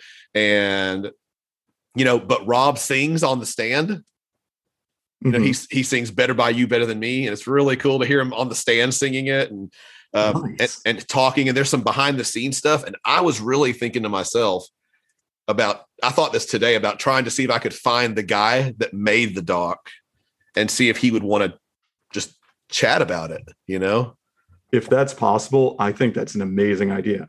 Yeah, yeah. But I would like to get you guys on, have y'all watch the doc, and Yep. then I, sent it to Matt the other day. I can send it to you too. I, I like I said, I watched it. It's, it's on YouTube. Um, I sent it to Matt and told him to watch it. And I think you know, it'd be cool if we could all get on there and just kind of, you know, just talk about it from all kinds of perspectives musically, and you know, because that was in the height of. It was after the PMRC was real huge, Yeah. which y'all mentioned the PMRC the other day on that on your last episode, which I was I, I meant to address that because I I mean that's when I was around and I mean Mhm. that was all going on while I was a fan of this stuff too. You know, it was really interesting. So, but uh, but so that's that's my idea for um. I would like to talk about that documentary because that's I remember watching it back in the '90s on like what, PBS or something when they used to have uh, Oh, wow. public television. Yeah. and I other night when I was like I said, I'm trying to wrap my. I was really trying to get in the whole headspace of when I saw that tour. This this documentary was out. You know, I listened to Rob's part of the, of that part of the story, and so. uh But I, I just thought that meant a lot to me watching it because it's just it's heartbreaking, really, to watch these kids to think that these kids, a seven, an 18 year old and 20 year old kid went and killed themselves. You know, one made it a few more years, Right. but still, You mentioned being the perspective of a parent. uh huh, And I big bet time. those parents, you know, they are looking for something to sort of curb their grief. And Yeah, even though it wasn't the band's fault that those gentlemen died, it's like I can kind of understand that it's they had to look for some kind of way to deal with what happened. no one wants to blame themselves and think it's because of me that my son was, you know, and it's not always all the parent, but Right. but Rob said um on his and he said in the book, but when I listened to it the other day, he said, I remember going into court and the parents were there. And he said, and I saw them and I had no anger toward them whatsoever because these people lost their child. He said, Yeah. now the but the lawyers were a whole other issue. He said, I was angry with them because you know those lawyers They didn't have a personal stake. They were attacking Yeah. the band because going they wanted to win and get paid. Mm-hmm. Yeah, yeah, yeah. So surprise. You're in for a shocker. London town streets. When there's darkness and far, far, far. When you least expect me. And you turn your back. Ah,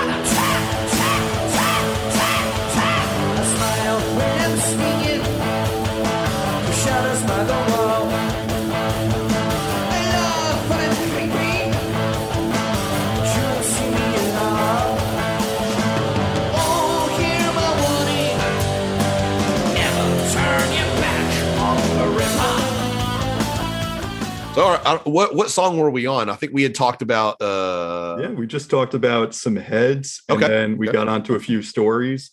And Yeah, next yeah. up, we've got "The Ripper," Yeah. which is a badass song, and I'm so happy it made its way to this concert that we're hearing now because the band nailed it so hard, and Rob has some really vicious screams. Oh yes, oh yeah, This song had sort of a decreased presence in the live set from the early to mid 80s, but Yeah. then it came back hard on the Ram It Down and Painkiller tours. And I think that was sort of a direct response to the people who didn't like Turbo. And they said, Yeah. we should make our set list heavier again. Well, and it's a dark song.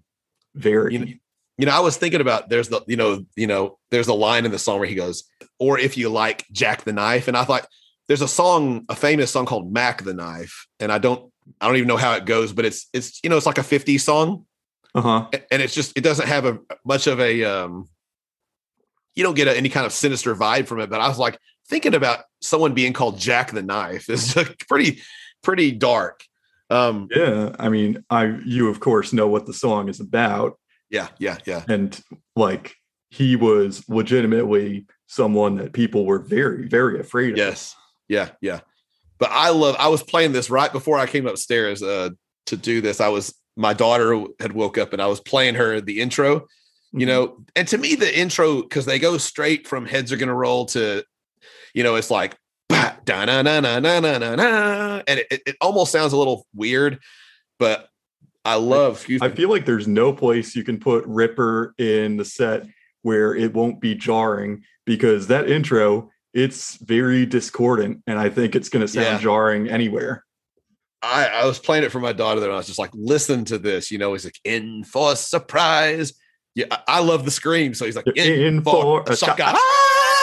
I was just like, I, and I kept just, and I would, and, it, and it's so quick. It's like literally in the first 10 seconds. So I would play it and then I'd rewind it, play it and rewind it. I was just like, listen to this. Yeah. But I love, I love that scream. And on, I was wondering how it was going to sound, you know, midway through a show. And he's already done, you know, some heads are going to roll and all guns blazing. And uh, Mhm. those are songs that are tough. So it taxing on your voice. So I was wondering how that scream was going to sound. And to me, I like this song just as well here as I like it on um, Unleashed in the East. Yeah, that's impressive. But I have to say, this is a very good version. One of the better songs in the set. Yeah, I love that it's here too because this is my my priest fandom is it's kind of it's kind of uh sporadic.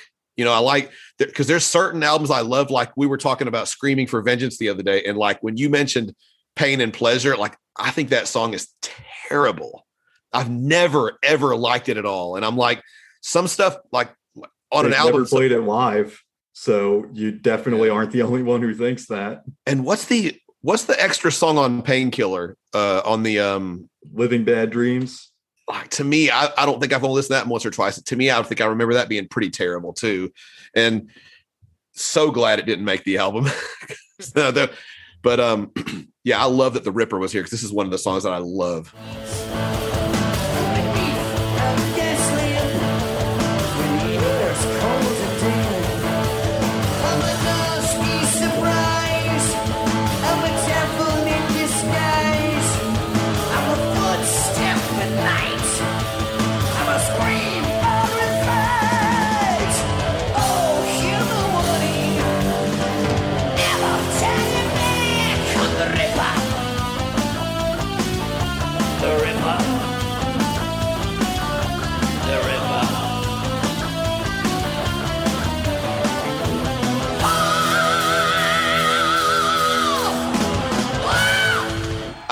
Say this too. I thought it was really cool.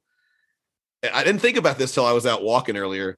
That the Ripper it almost ties in to Nightcrawler, you know, because yeah, they're both stories of horror. They're Mhm. both unsettling songs as well. yeah, I, I like on Nightcrawler he rolls his R's, you know, Nightcrawler. Yeah, He just that's the performance aspect of Halford, where he gives those syllables the extra spin or Yeah, emphasis yeah. That makes them stand out. I And- thought was really cool on Nightcrawler too is you know when he at the you know he's like you know Nightcrawler beware the beast in black. You know he's coming back and he goes Nightcrawler. And he'd be like "Ah," he just kind of just "Ah," almost like he's like getting killed or something. Yeah, like he tails he trails him off like it's almost like I was like he is totally into this character. You know because he was an actor and all that stuff before on stage and stuff. So I thought this really fits well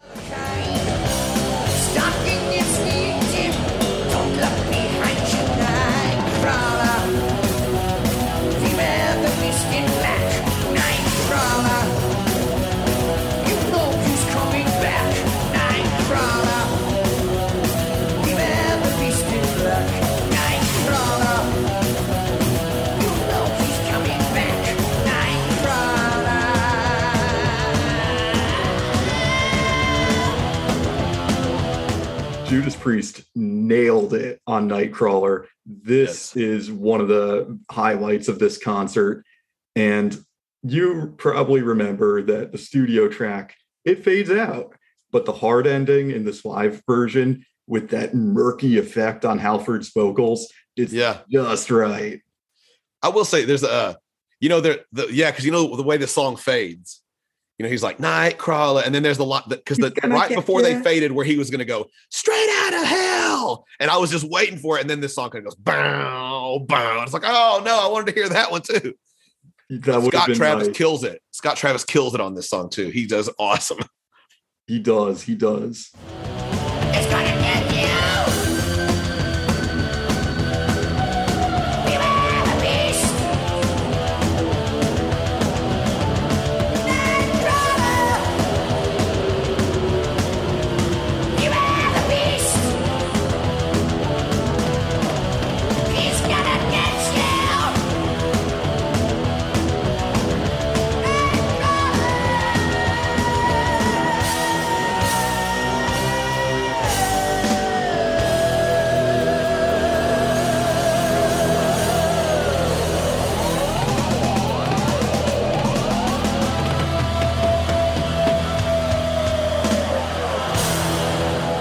It's a this, is a phenomenal song. I'm so I'm so glad that this I mean, I'm pretty sure Nightcrawler is on a different live album as well. But I'm so glad that these songs are preserved here on the actual tour. Yep, I agree with you 100%. love that. So they played it live on the Jugulator tour in 98 and the Epitaph tour in 2011 to 12. So it only made it into the set for three different tour cycles. I guess at least we can say we have live versions of all of those now. That's one thing I like about Maiden is that they've been releasing live albums after every album cycle, and you're getting like for Brave New World, you know, you got Rock in Rio for Dance of Death, you got Death on the Road, so you got like very at their time live versions of the songs, and I think that's so cool because so many bands they don't really like Kiss did it, where they didn't release, you know, they released a couple of lives up front, and then they skipped so many years before they ever put anything out. And there's so many songs that never got documented. I agree with you, Steve. And I think I might have talked about this before, but when you're a huge fan of a band, whether it be Maiden or Priest, you kind of owe it to yourself to hear a show from every tour if you can, Yeah. just so you can sort of say that you've had the full experience of that band and you've seen the way that their songs have changed and the way that the band has changed as performers over time. Yeah, yeah, yeah. I totally agree. I, and that's one thing I love about Maiden. I mean, because they literally, there's almost, a, and that's what's so cool about the new box set by Priest. Yeah. That now, now you've got a painkiller tour. Now you've got a ram it down tour, That's right. and and that's. I haven't listened to the ram it down one yet. I, I did listen to, and did you? I was asking you about this because you know there's that um the show from 1990 where they do like 10 songs. It Yeah. sounds like it's Scott Travis's very first show with the band. it is. Oh, that's awesome. But I love that they do like between the hammer and the anvil on there. Yup. And better like, by what- you, better than me. well, The, some interesting choices. there was another, I'm trying to see what they, there was another song that they did on there that blew me away because I was just like, holy crap. The fact that they, Oh, 'Cause they're- 'cause the it's- rebel. Yes, the fact that they did Leather Rebel, because I think they said that both of those songs were in and out of the set list pretty quick on that tour. That's true. So yeah, some interesting choices, and it's awesome. That's documented now. Yeah. Oh yeah. Yeah. I, I love Priest did it right on that box set, you know, putting out because they could have just as easily said, Hey, we're going to release all the live albums. I'm not the live, but all the studio stuff and give you this, you know, extra, you know, the poster and the book and all that. But the Sure. fact that they included there's the the 1980 recording, there's an 81, 82, 86, 88, 90, 90, I mean, seven or eight. And then there's a And then 1979 at the Mudd Club in New the Mudd York. Club, yeah, yeah. That's that is to me that that that that that's worth it because that's that's what you want. Unreleased real stuff. history, almost the whole history. Yeah, yeah. So that's awesome though.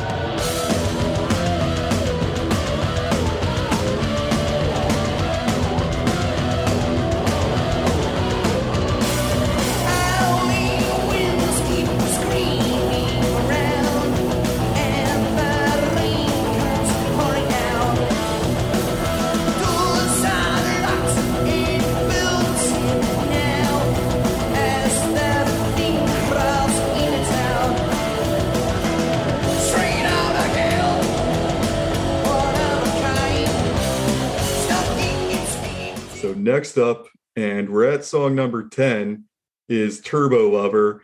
boy, I definitely would have rather heard Between the Hammer and Anvil or Leather Rebel than Oh, man. another tired version of Turbo Lover.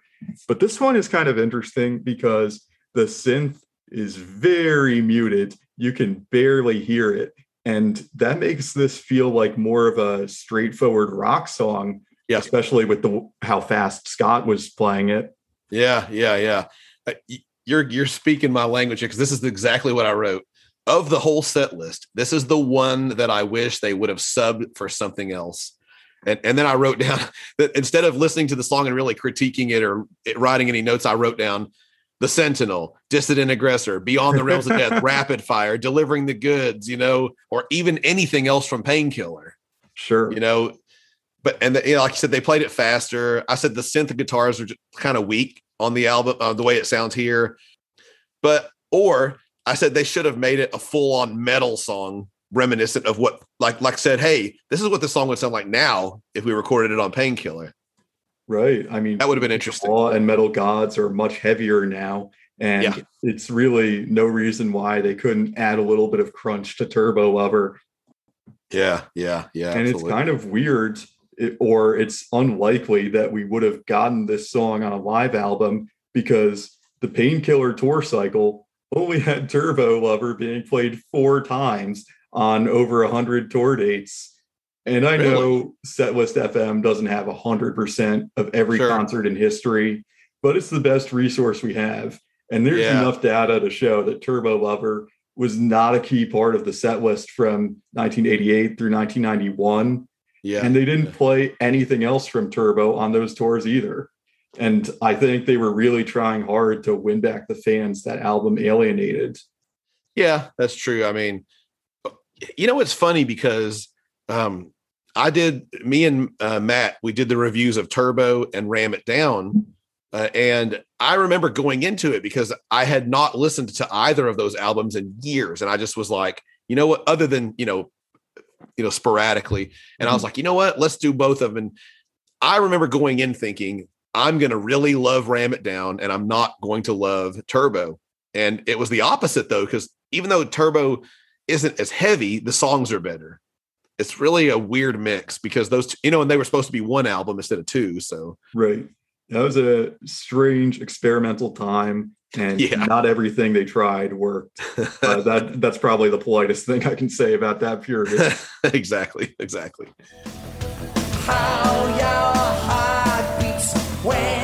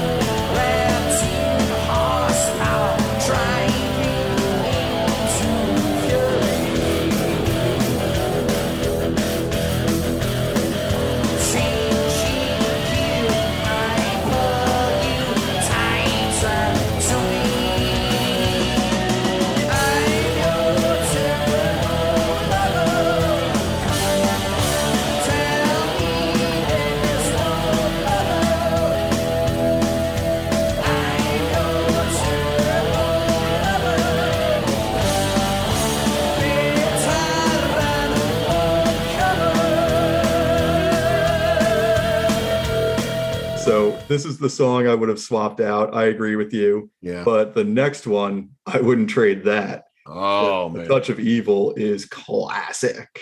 Oh God. I love um the like what I was talking about on Moonchild on 666 where they, you know, play the the, you know the riff on guitar. I love that instead of the keyboards here, it's the guitar. I was like, that Yeah. awesome. That was so awesome. I, I will say this though. This is the first song to me where Rob's voice sounded like he was kind of uh his voice and you know, and not to he still sounds really bit, good he? yeah, he, he sounds like his voice is getting tired to me on this song. But the guitar solo is spot on, really, really good. Yup. Um, but And then even this one is sped up from the studio version. yeah,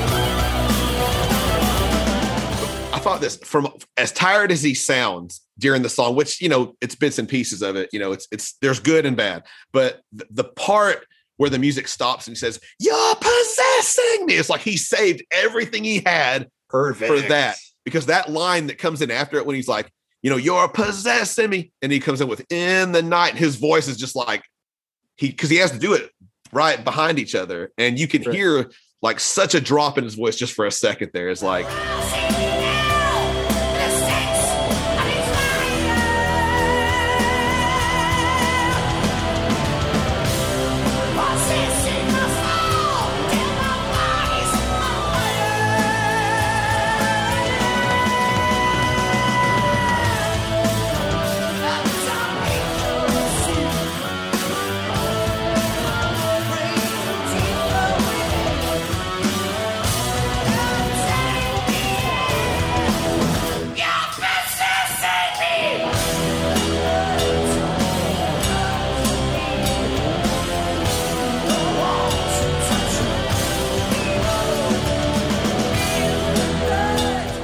But at you know there's a pretty strong touch of evil at the very end too so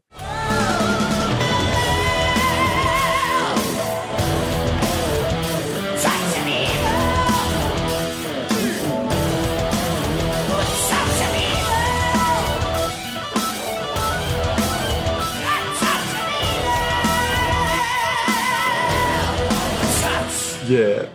He's straining a bit to hit the notes, but he pulls off most of the song Oh, yeah. exquisitely. yeah The bass at the beginning is nice and ominous. This is a good version. And like you Oh, said, yeah. having these painkiller tracks on the set for the actual tour, this is where you're going to hear them at some of the strongest renditions you can get oh yeah because it's close to when they recorded it. They're probably excited about playing them still, unlike some of the other songs they've been playing for Yeah. well over a decade. yeah yeah sure sure and then they rolled right into painkiller That's the song I wanted to hear the most for that exact reason. Because let's Yeah. face it, 1991 is the best chance you're going to get to hear Rob sing the high notes as close as possible.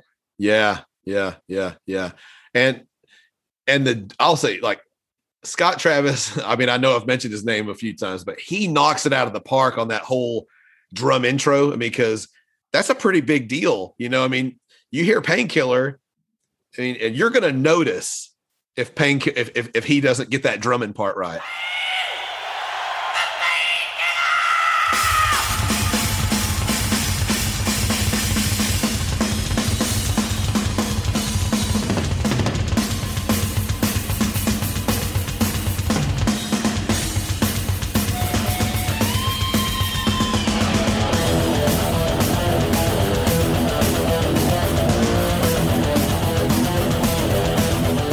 Right, he he's alone. nails it he nails it He does.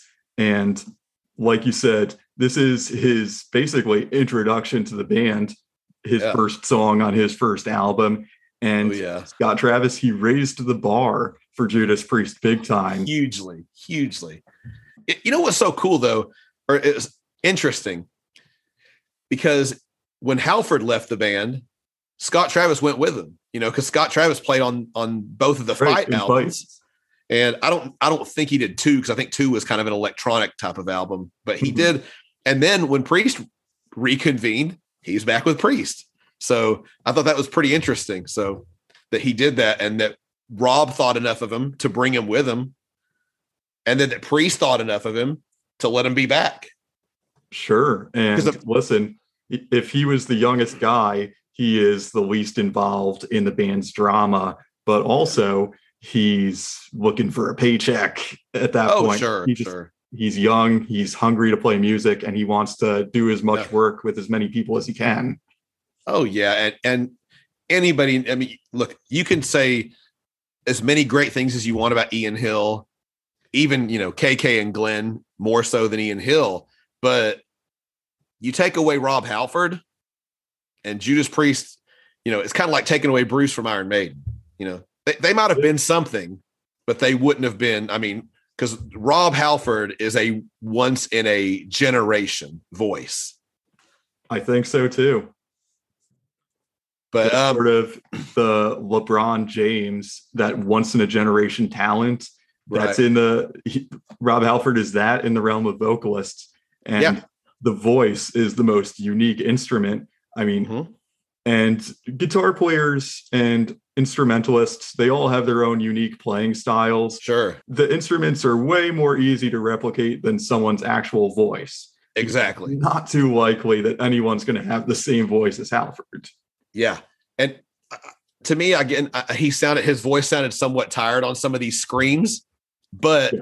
you know, at the very end of the song, he throws in that one pain as it's fading out. You know, where as the song ends, and that is, it's like he was saving stick it. the landing. like he saved everything he had. He was like, okay, I, I got to get to that part. it was awesome. I love that.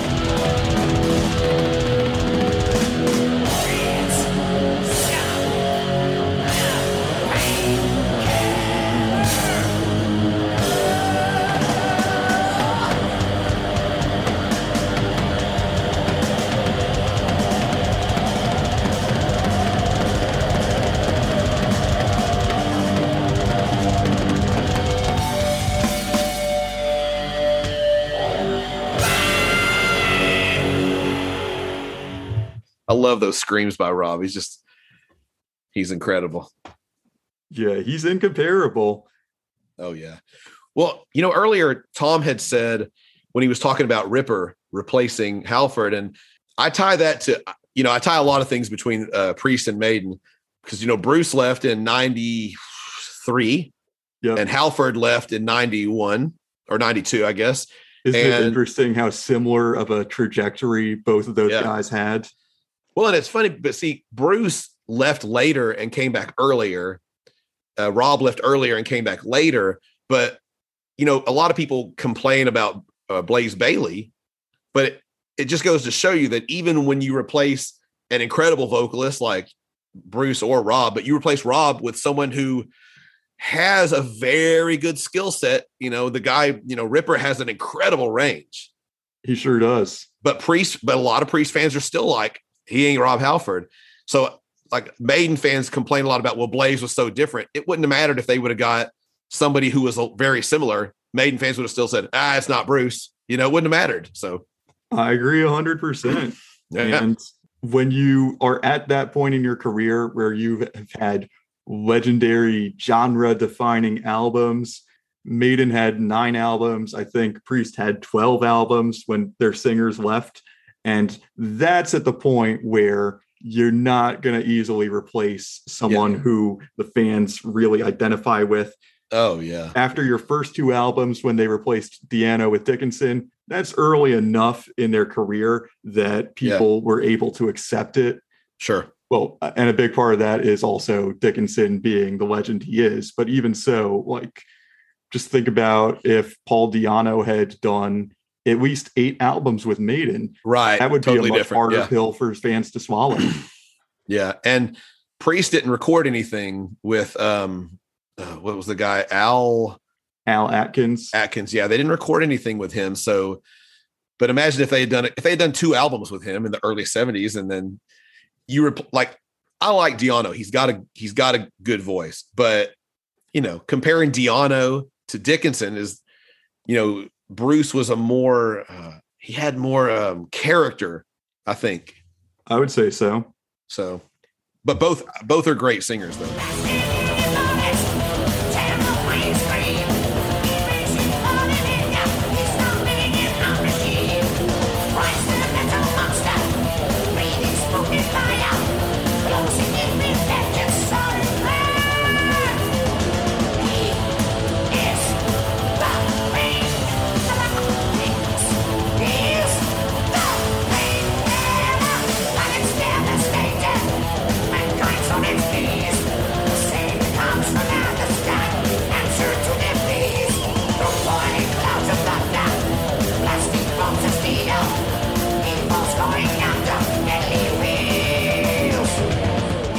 Next up, we get to Green Manalishi. And I think this is the song right before they cut to Encore. It is. Yep. Halford sounds pretty energetic. I love the way that he's pumping up the crowd. Oh yeah. Although I wish the uh, at the end was a little louder. Yeah, you can't hear the crowd hardly at all on that. Yeah. Mm-hmm.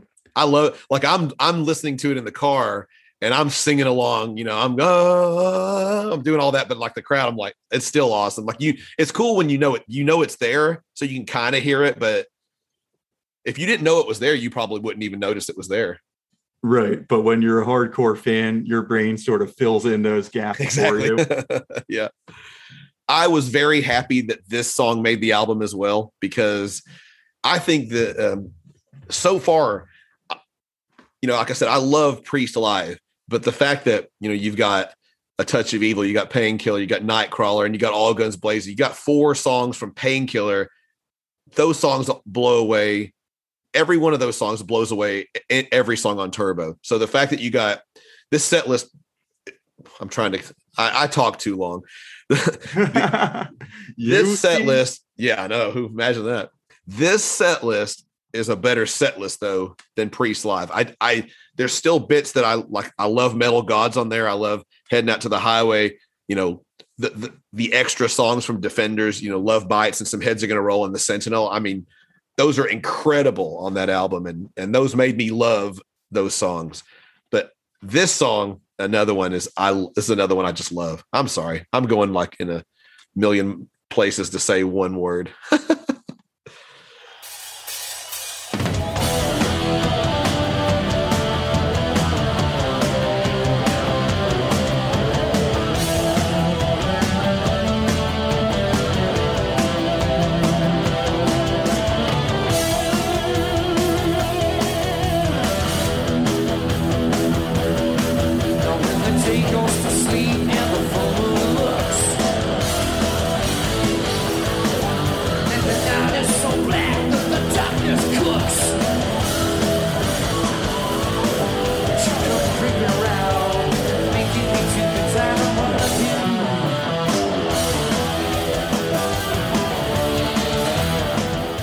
this song too. It's always a good crowd pleaser. And I don't think they play it all the time anymore because they just have so many. But Mhm. whenever this song comes up, I like it. It's one of the better songs from the Hellbent for Leather era. it's a good it's just it's a good dark it's got a dark vibe about it you know and that dun, dun, dun, love dun, the riff. the riff is good yeah yeah love it uh Yeah, really like it. incidentally, have you heard the studio track re-recorded in uh, 2000 on the Demolition album with Ripper?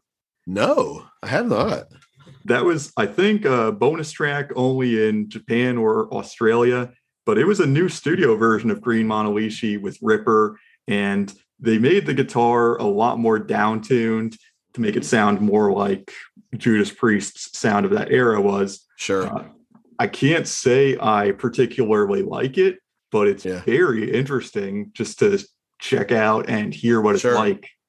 did they put it on the version that came with the box set They did not. Ugh, see that's now You'll that's where that's one place that's one thing they should have done they should have added all the b-sides to the albums on that i think that would have been a good idea Mm.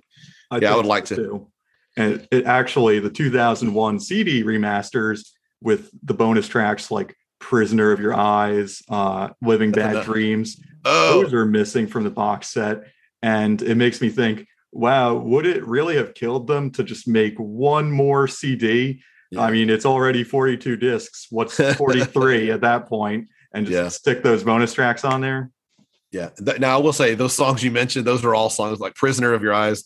I don't like that one. "Living Bad Dreams." I don't like them. but Oh, there's a reason they didn't make the album. I think.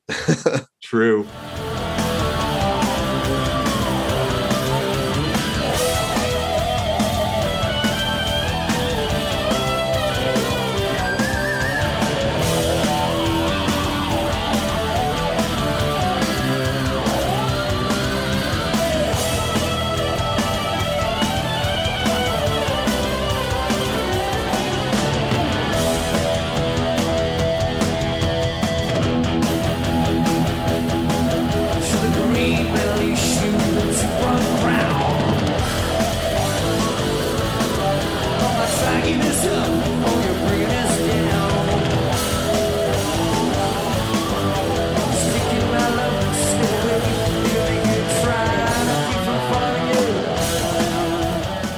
So Priest goes to Encore with the Green Manalishi with the two prong crown, and they come back out with Breaking the Law. And Breaking the Law, to me, is also a little bit oddly placed, like Hellbent for Leather, because Breaking the Law feels like an early setlist song to me. Yeah. Yeah, I I prefer the version that's on Priest Live because it's earlier in the set and Rob's voice is a lot stronger in or that you know earlier in the set. But and I would say the version on Priest Live is the one that made me like the song because I didn't really it just didn't do anything for me before because to me the version on the album is pretty cheesy. You know, there's Kind of. there's a reason that when when Beavis and Butthead watched it that they're just like this sucks. you know.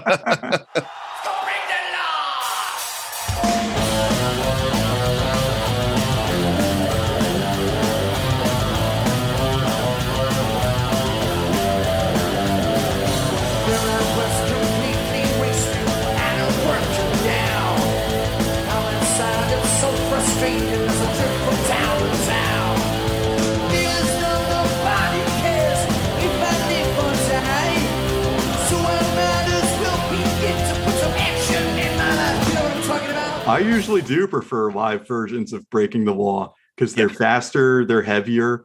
And I also think Rob has improved as a vocalist since the British Steel days. Oh, he tends yeah. to add a lot of extra flourishes to Breaking the Law in the live setting. He'll Mhm. sing certain notes higher, or he'll put more emphasis on the syllables. He pumps up the crowd big time. Yeah, I'll say this too because I I've always thought, to me, I mean, Painkiller is my favorite album, obviously by Priest, by you know, but I always have thought in the years that this was his vocal peak. But I honestly think that his vocal peak was probably closer to the Priest live because I think I don't know, he's awesome on both of them, but I think even though Painkiller is incredible too, but I, I just I, like comparing the live albums, I feel like Sure. he and you know the thing is, is Priest Live is probably touched up. I'm quite sure it's got to be touched up to a certain degree back then, and and and this is not going to be touched up because Rob can't now replicate that type of stuff like he could. You know what I mean? Right. He's just 70 year old man. He can't go sing like he's 40. So yeah. So this is like, like you said, this is raw. This is really how it happened. It's straight from the soundboard. I mean, they could do like a little bit of touching up, but not so much for the vocals. They can't Sure. like totally redo it. Uh, and I, this is another song where I said it wouldn't hurt my feelings if they had included it. I know they have to play it because it's, but really, I, it wouldn't hurt my feelings if there was a deep cut here instead. You know, Yeah, and that's sort of the thing with these encore songs. It's like this encore has three songs that we already have a dozen versions of. And I can't say any of these are my favorite. These are good versions, but none of them are my favorite versions. yeah, yeah.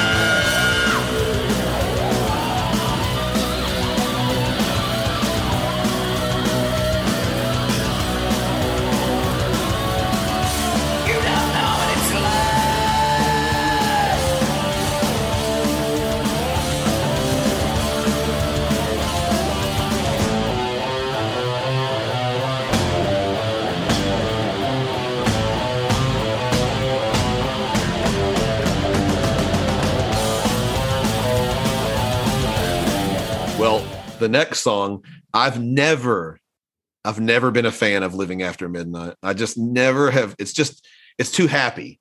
Mhm. You know, I don't, I, I, I say it a lot on my podcast. I like, I tend to like darker stuff. And, you know, like, like I did a poll, you know, recently with Wasted Years and Two Minutes to Midnight. And Two Minutes to Midnight's a darker vibe. And Wasted Years is a more, even though the lyrics aren't happy, you know, the chorus is very, you know, up and happy and, and Right. It sounds me, like the- major key.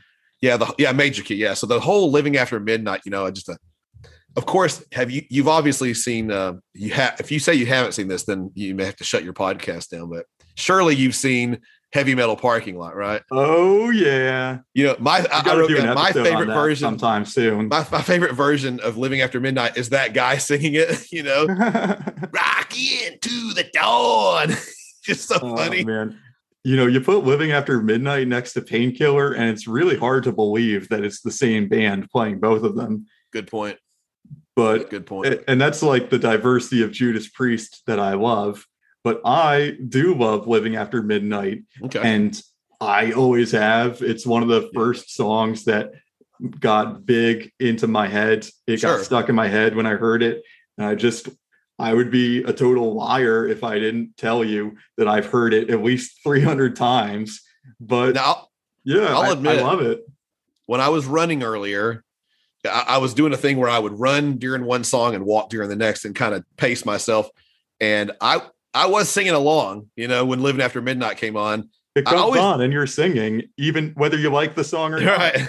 I, I do my, now my one part that I always kind of the, to me the coolest part of the song is loaded dun dun dun dun dun loaded. Loaded. Like that's the best part. That's kind of a little little more, you know, that dun dun dun dun that little riff is kind of little, you know, not happy. I don't know. It but I like the sentiment of the song. You know, I like the idea that the lyrics provide kind of like Wildest Dreams by Iron Maiden. Mhm. I'm not a big fan of that song because it's really major key happy sounding, but I like the lyrics behind it too. So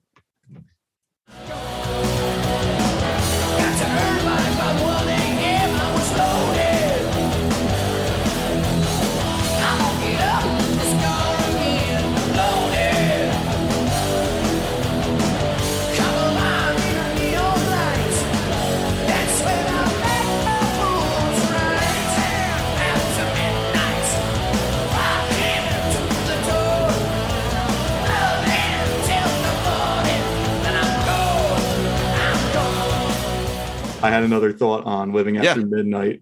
yeah, go ahead. This version I thought was good because the background vocals from the band stand out and they sound like they're really on point. And Scott Travis throws in a little double bass on Yeah. the fills as he always does. Yeah. And this one, this one didn't jar me quite as much as Diamonds and Rust. This Yeah. one, I think he nails it. And that's sort of the learning curve when you're a younger drummer, figuring out what's going to work and what's going to add to the song rather than subtract. Well, sure. And you think of when Scott Travis joined, it's not like he was kind of like replacing a singer. He's coming into a band that is one of the premier metal bands and all, not only premier, but like pioneering band. You know, like you're coming Right. into a band that has a lot of history. You're not coming into a band where people just don't recognize things. And and I think he, I really think he fit into it really well. Like he didn't, I would say so. yeah, he added a lot. So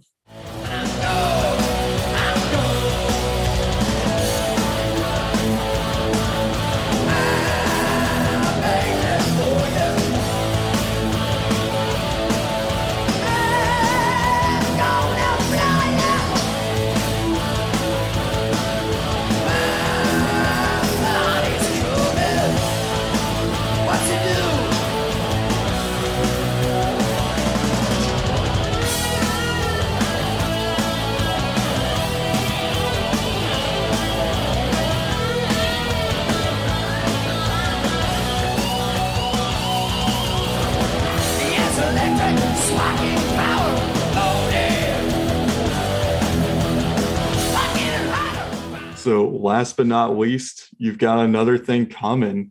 yeah, The riff is nasty, but I think Rob sounds a little bored here.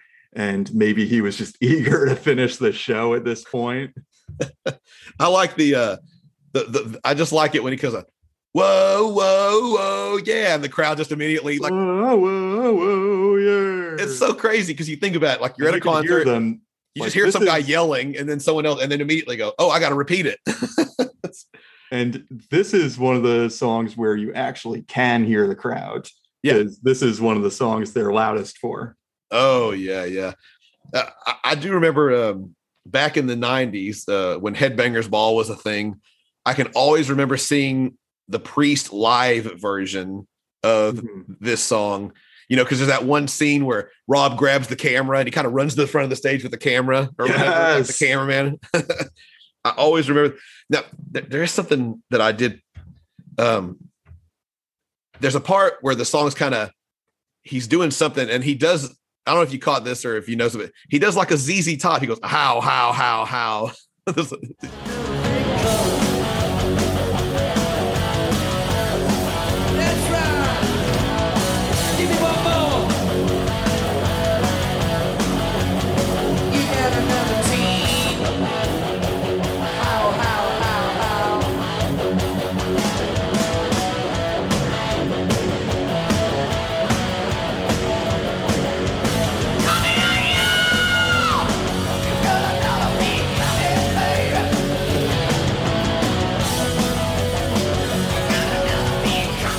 and he does that how how how how, and I just remember thinking, now is he doing that because of ZZ Top, or is he just doing that for, you know, it's just whatever. But I thought it's got to be ZZ Top related.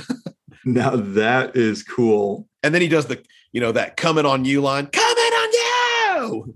Yeah. That's pretty cool too. So. Yeah. I, I like the sing along. I think th- this is the perfect sing along song for the fans. It sure is. And that's why it's the closer so often. And it makes a really damn good closer. And it might still be their most popular song to this day. Oh yeah, yeah, yeah. Well, you guys did the episode on it recently, and that was the first song Tom heard. That's, and that's probably the first one I heard because I have a recollection of hearing it when I was really young. If I I'll bring remember. up something I mentioned. Yep. The people in the crowd, they go ballistic. And I can pretty distinctly remember when the first verse comes in, one life, I'm gonna live it up. The crowd was so loud that they Yeah. drowned out the band for a second. Dang, yeah, that's that's crazy. It's but it is it's it's just a perfect song to get a crowd. I mean, you got another thing coming is just an easy line to yell out, you know. You got another thing coming. It's aligned with power, you know, Yeah. it makes you feel like you're part of something. Yeah, yeah, and it's like y- y'all talked about the lyrics and and kind of what the lyrics meant too, and I, I it's it's a, it's an empowering song. It sure is. You know, you know, you got one life. You're gonna live your life, and you know, I'll do whatever it takes to enjoy it and have fun with it and People be the best I can that be. big time.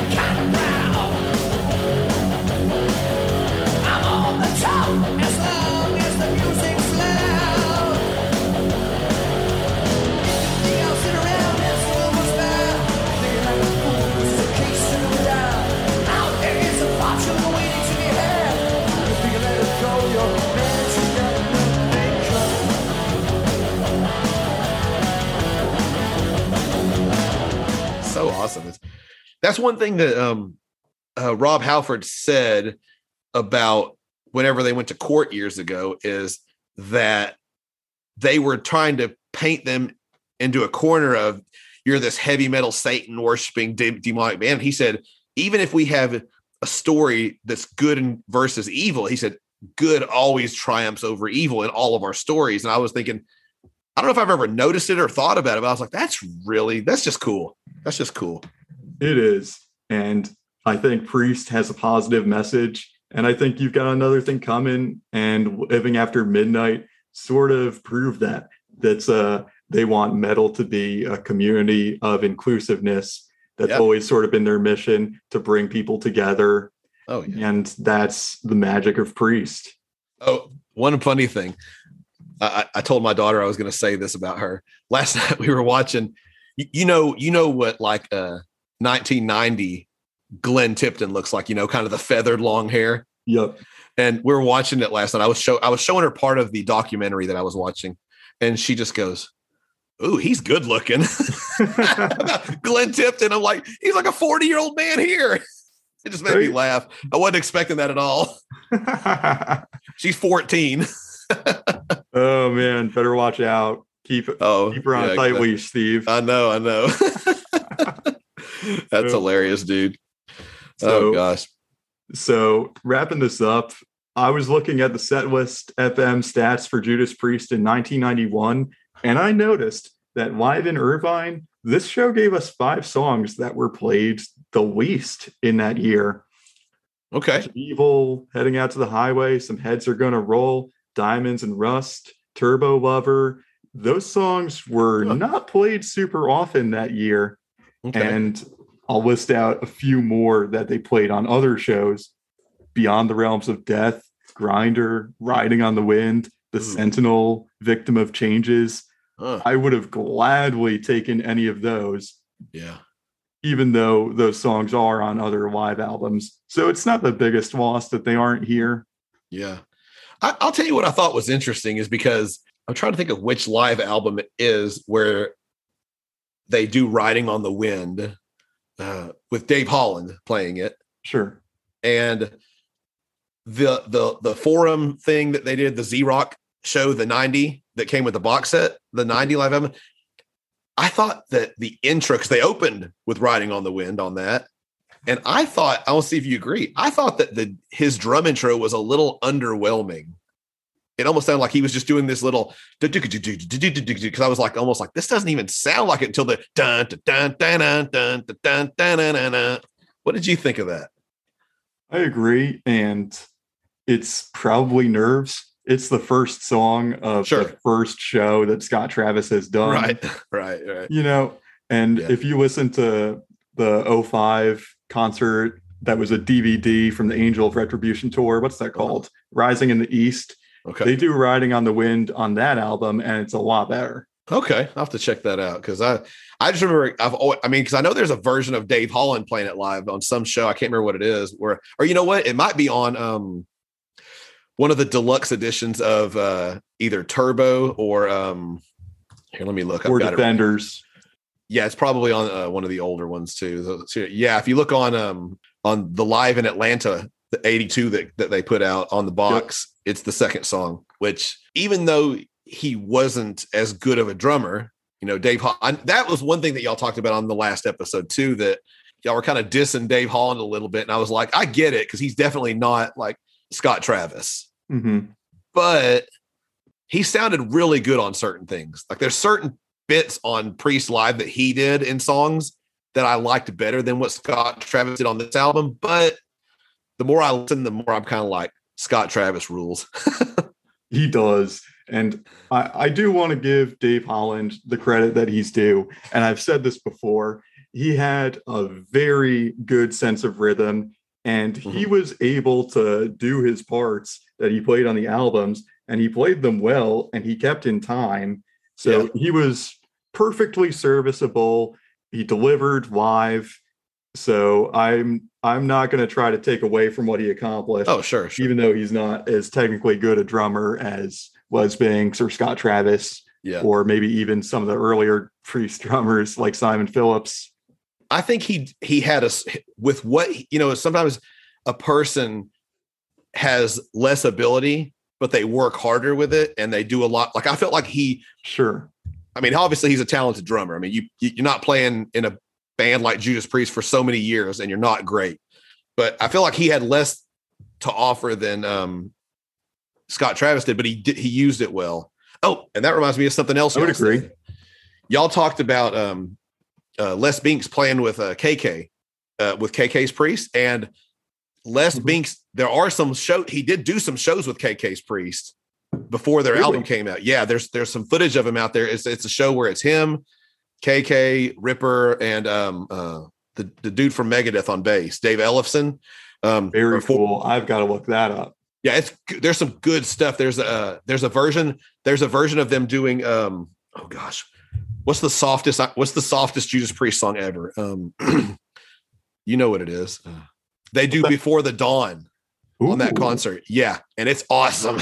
Nice. and and and because KK just destroys the solo because it's you know it's not him going crazy. It's just a nice like more Glenn Tipton type solo, Mhm. and it sounds just like you hear it. and You're like, oh man, it's like listening to the studio versions. So good, it's so good. You got to check that out. Will do. I might do that as soon as I get off this call. Now this is your last chance with a priest, so scream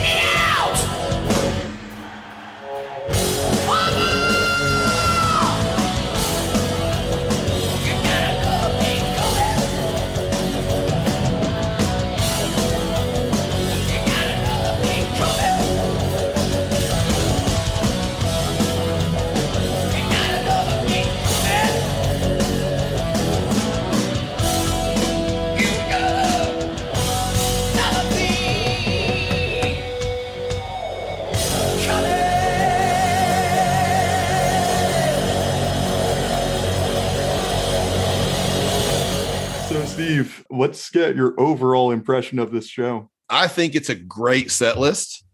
I, I, it's hard to argue, you know, having the Ripper in there and having Green Manalishi in there, and and if you're going to include a song from Defenders of Faith, having some heads are going to roll is, to me, an incredible song. The fact that you got four songs from Painkiller, it's the Painkiller tour, but having four songs in there is awesome. Hellbent for Leather sounds awesome as an opener or a closer. And you know, like there's a couple of things that I would have changed. You know, like we like we both I think agreed on. You know, Turbo. I would have I would have taken Turbo out. I would take Living After Midnight out. But the fact that Diamonds and Rust and Green Manalishi both covers too. You know, I think the fact that both of those are I love both of those songs. They made both of those their own and and they do great versions here too. So and my last overall impression is Scott Travis rules and Rob Halford rules too. Yeah, And- they do. And KK, Glenn, and Ian are just perfect support, you know. Like Ian and, and Scott really work, they play well together. They're a good foundation. They do, Steve. Now, I think this is a good concert. It's a good document of the painkiller era, Mhm. but I'm not quite as impressed with it as I am with Judas Priest's 1980s shows. And I think they used to have a lot more energy. And we all know that 91 was the time in the band when it was almost over for Yeah. the first Rob Halford era. Yeah. You hear about those stories, like you mentioned, Glenn and KK getting in fights backstage on a regular basis. Yeah. Rob kind of knew he was on his way out. Yeah. And as a result, I don't feel like Judas Priest sounded their absolute best here. and also you know like uh, what i said earlier too you know that rob says in his book that we were very we were a tired he said i was tired you know and then you're throwing us right back we just finished our tour and now you're throwing us right back out and he said you know we agreed to it was funny because if you listen to it he said we agreed to do it but we never really talked about it he said and looking back i can't believe that we didn't talk about doing this tour especially because it was kind of a politically charged tour you know and they're about not a political band. Right. He said he said it really surprises me that we never talked about that back then when it happened. So they are, you know, they were tired. There there's some I think there's some awesome performances here and then like you said there's some Awesome moments for sure. Awesome, Absolutely, A few yeah. songs, a few songs like All Guns Blazing. I would put that version way up. Oh yeah. Nightcrawler was amazing. The Ripper was excellent. Yeah. this is a good concert and it goes to show how incredible priest performs on a regular basis that oh, yeah. uh, a tour where supposedly they were tired and phoning it in still Mhm. sounds pretty good like a yeah. diminished priest performance is still good by the scale of any other band Oh yeah, I'm I'm like you said, I'm glad it exists. Whenever you told me that they were putting this out on the box, I was so happy because I mean, a that's the only pr- yeah priest tour that I ever saw, and you're reliving a big moment Yeah. in your life in your music fandom I'm very happy that, it- that that it's there. I'm very happy to have it. So, awesome and I would gladly go back and see it again. Yeah, me and Tom like to say that we would astral project ourselves into the past if we could to see these Exactly. bands when they were young and hungry. oh man, hey, at least we have this now. absolutely. I wish it, I wish they would have put it on a. I wish they would have included DVDs of all these shows too. Like if there's because you know that one has to exist because That's They on YouTube. well they were Right. doing the in concert. You know it was recorded professionally, so you think that they would. I wish they would have included it, Uh, but you know, but I'll take Me this too. too. Me too. Steve, I have had so much fun talking to you today, man. And this has been man. awesome. And I am sure this is not going to be the last time we work together. Uh, Absolutely. before we wrap, just tell the listeners how they can find you. Okay. Um, I I'm on Twitter a lot. I have a uh, I think my handle is Uncle Steve Rock. My podcast, Uncle Steve's Iron Maiden Zone, where it's we talk about a lot of Iron Maiden, obviously, and other bands as well. Well, I will say this because you may I you know because I think Priest and Maiden fans definitely there's a they're they're together. You know, Big they- overlap. Yes. One of the biggest things I do on my show is, well, and I can probably say this because by the time this comes out, your episode will be out. I do episodes on my show called Iron Maiden Stories, and I take what I am, just an average dude uh, who's a big fan. And if anyone is a big fan, I say, hey, you send me an email with your Iron Maiden story, and we'll get together and you'll come on and we'll record it and you'll be an episode of my podcast basically.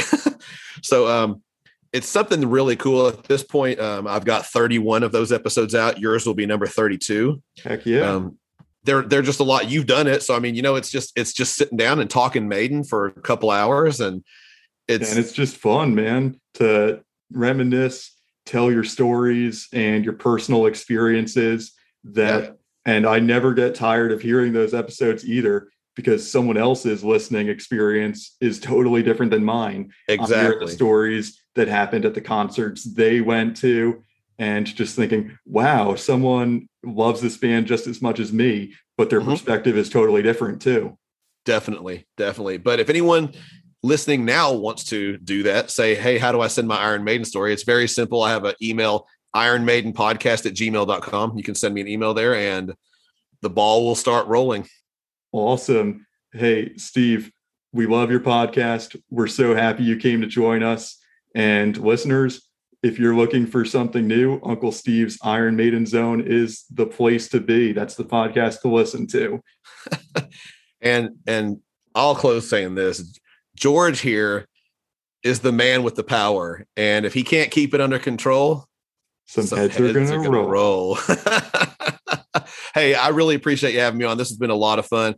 Until next time, George, stay locked in And, and keep, keep, defending, defending, the the faith. faith. awesome, dude.